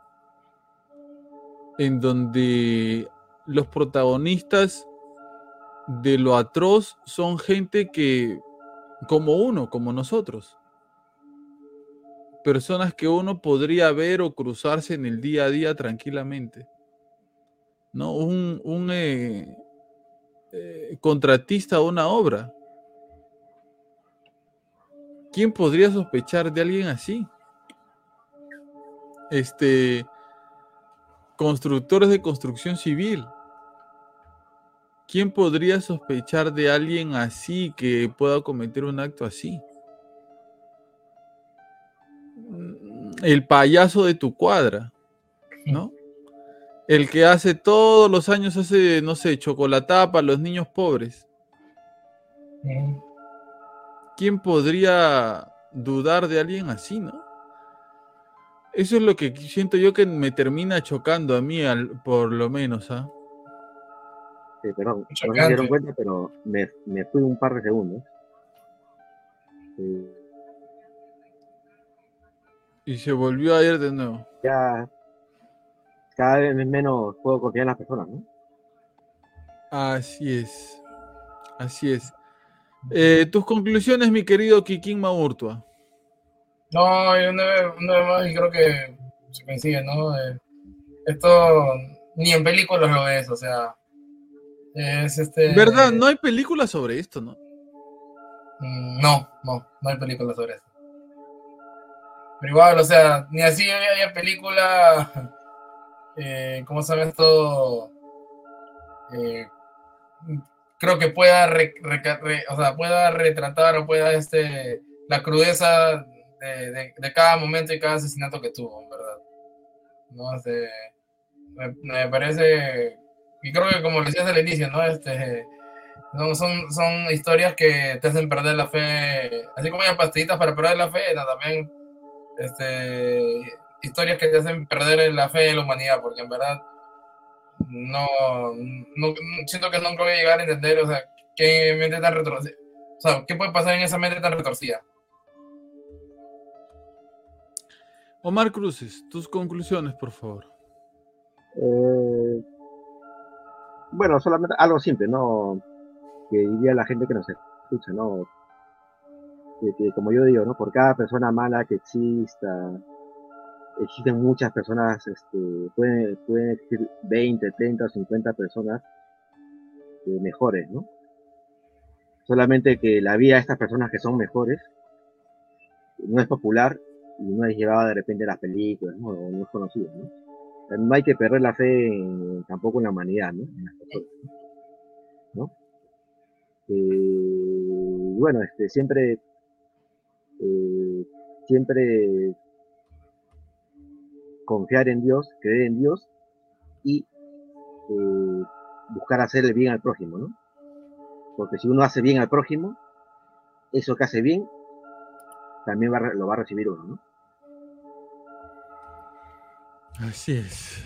Y bueno, nada, yo lo único que, que quería este, acotar a esta situación es que es un poco complicado eh, sacar conclusiones de una situación así porque creo que hacia qué apuntaríamos, ¿no? ¿De verdad estas personas terminaron siendo satánicos? ¿Es el demonio el que los impulsó a hacer esto? ¿Estas personas eran enfermos mentales que sacaron de sí esta, esta condición y terminaron haciéndole esto a estas personas? Esta gente era eh, fue influenciada, seducida por una persona y una idea y gracias a eso terminaron convenciéndose de que lo que estaban haciendo estaba bien? ¿O una, una combinación de todo? ¿O una combinación de todo? Creo que nunca lo vamos a saber. Eh, la historia para no dormir de hoy, como les anticipé, era una historia muy fuerte, precisamente de esas que te dejan pensando y que nos dejan, no sé, como que choqueados, ¿no?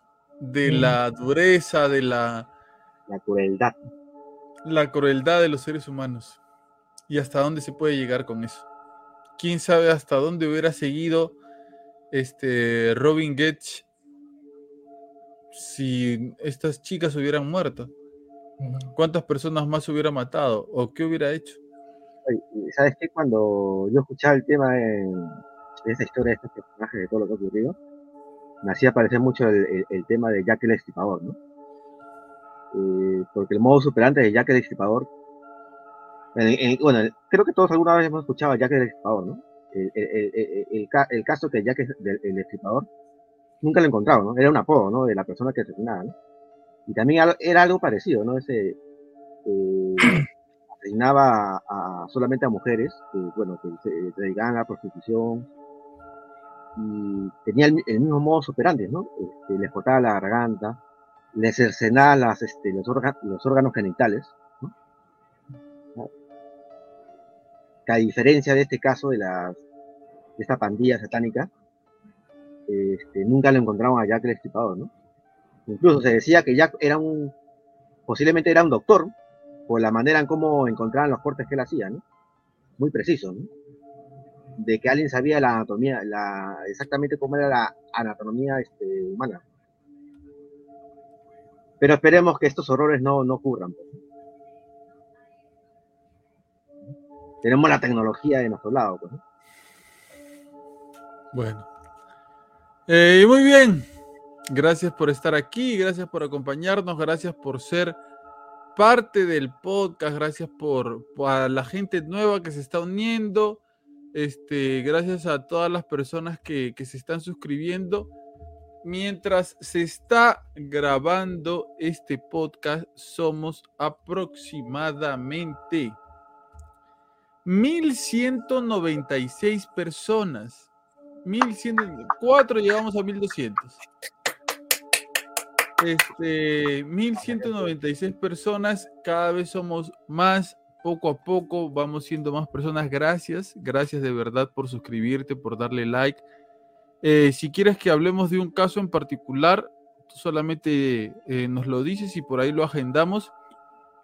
Tenemos este, un, un, gran iceberg que ha salido esta semana este, acerca de eh, los mensajes ocultos de las películas de Disney. Hoy hablamos acerca de em, la pandilla satánica de Chicago. Hemos hablado acerca de la isla misteriosa de Friendship. Que ese tema también estuvo muy chévere. A mí me gustó bastante. ¿ah? Hablamos también acerca del expediente Vallecas, el iceberg de Nickelodeon. Nos hemos ido al parque al Bosque Encantado de Fátima, hemos grabado por ahí un blog, se viene otro blog muy pronto. El lunes salimos con Toque en la cancha junto con Junior este, eh, Reina hablando de fútbol. Muy pronto se van a sumar otras personas.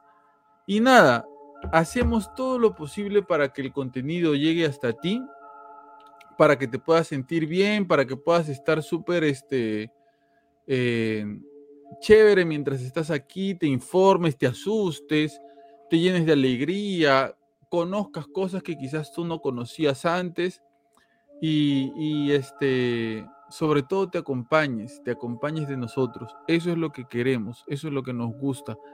Que te quedes por ahí el tiempo que dura el podcast mientras estás haciendo tus cosas y te acompañes de nosotros.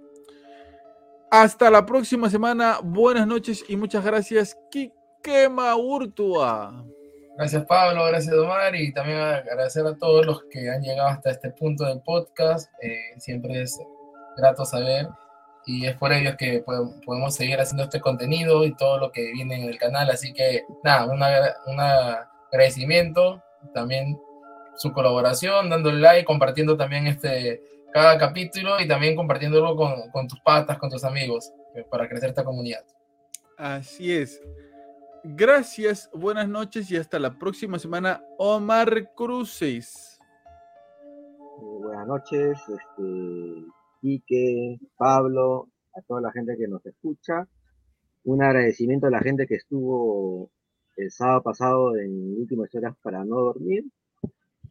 No, eh, no sé por qué no hubo chat en vivo, pero pero pero gracias a Rosa Samanés, a José Ernesto y a María Cadena que estuvieron ahí con los comentarios, ¿no? Y como dijo Quique, apóyenos, denle un, un like a este, a, este video. Y bueno, también por ahí está el QR de, del Yape para que nos sigan apoyando. Eh, ya incursionamos en la primera incursión este, misia, ¿no? Que es el Parque Fátima, ¿no? Pero si nos apoyan con, con sus yapes, podremos hacer estas incursiones que siempre nos decían, ¿no? Pero esas incursiones este, este, que necesitan un tema logístico, pues, ¿no? ¿no? y nos vemos hasta la próxima. Así es. Se viene pronto, si es que nos brindan su apoyo, la investigación a la mujer lobo de Chorrillos, las puertas dimensionales, a todos esos lugares vamos a ir in situ y vamos a grabar y vamos a ver si sucede algo mientras nosotros estamos ahí, pero a nuestro estilo porque vamos a preguntar casa por casa, taxista por taxista, a ver si alguien nos brinda nuevas declaraciones sobre esos sucesos, pero depende de ustedes que nos tienen que apoyar. Y muy bien, muchísimas gracias por estar aquí, por acompañarnos, por ser parte del podcast y porque se siente bonito siempre grabar sabiendo que ustedes están ahí detrás y que estamos todos conectados mediante esta plataforma y mediante este formato que es el podcast. Acompáñate de nosotros, que nosotros nos acompañamos de ti. Esto fue Habla Pablo, el podcast del pueblo en su sección Historias para no dormir. Saludos del payaso Pogo para Quique Maurtua. Hasta luego.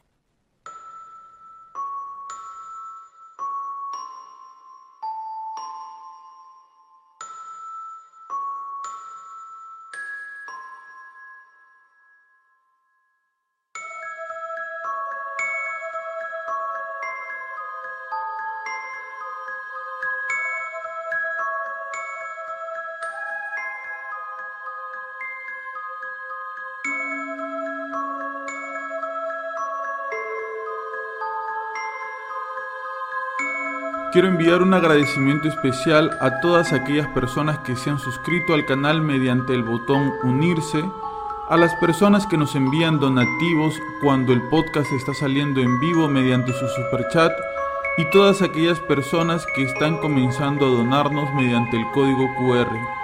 Gracias a ustedes vamos a poder realizar más investigaciones, comprar nuevos equipos y apoyarnos para poder sacar adelante este bonito proyecto.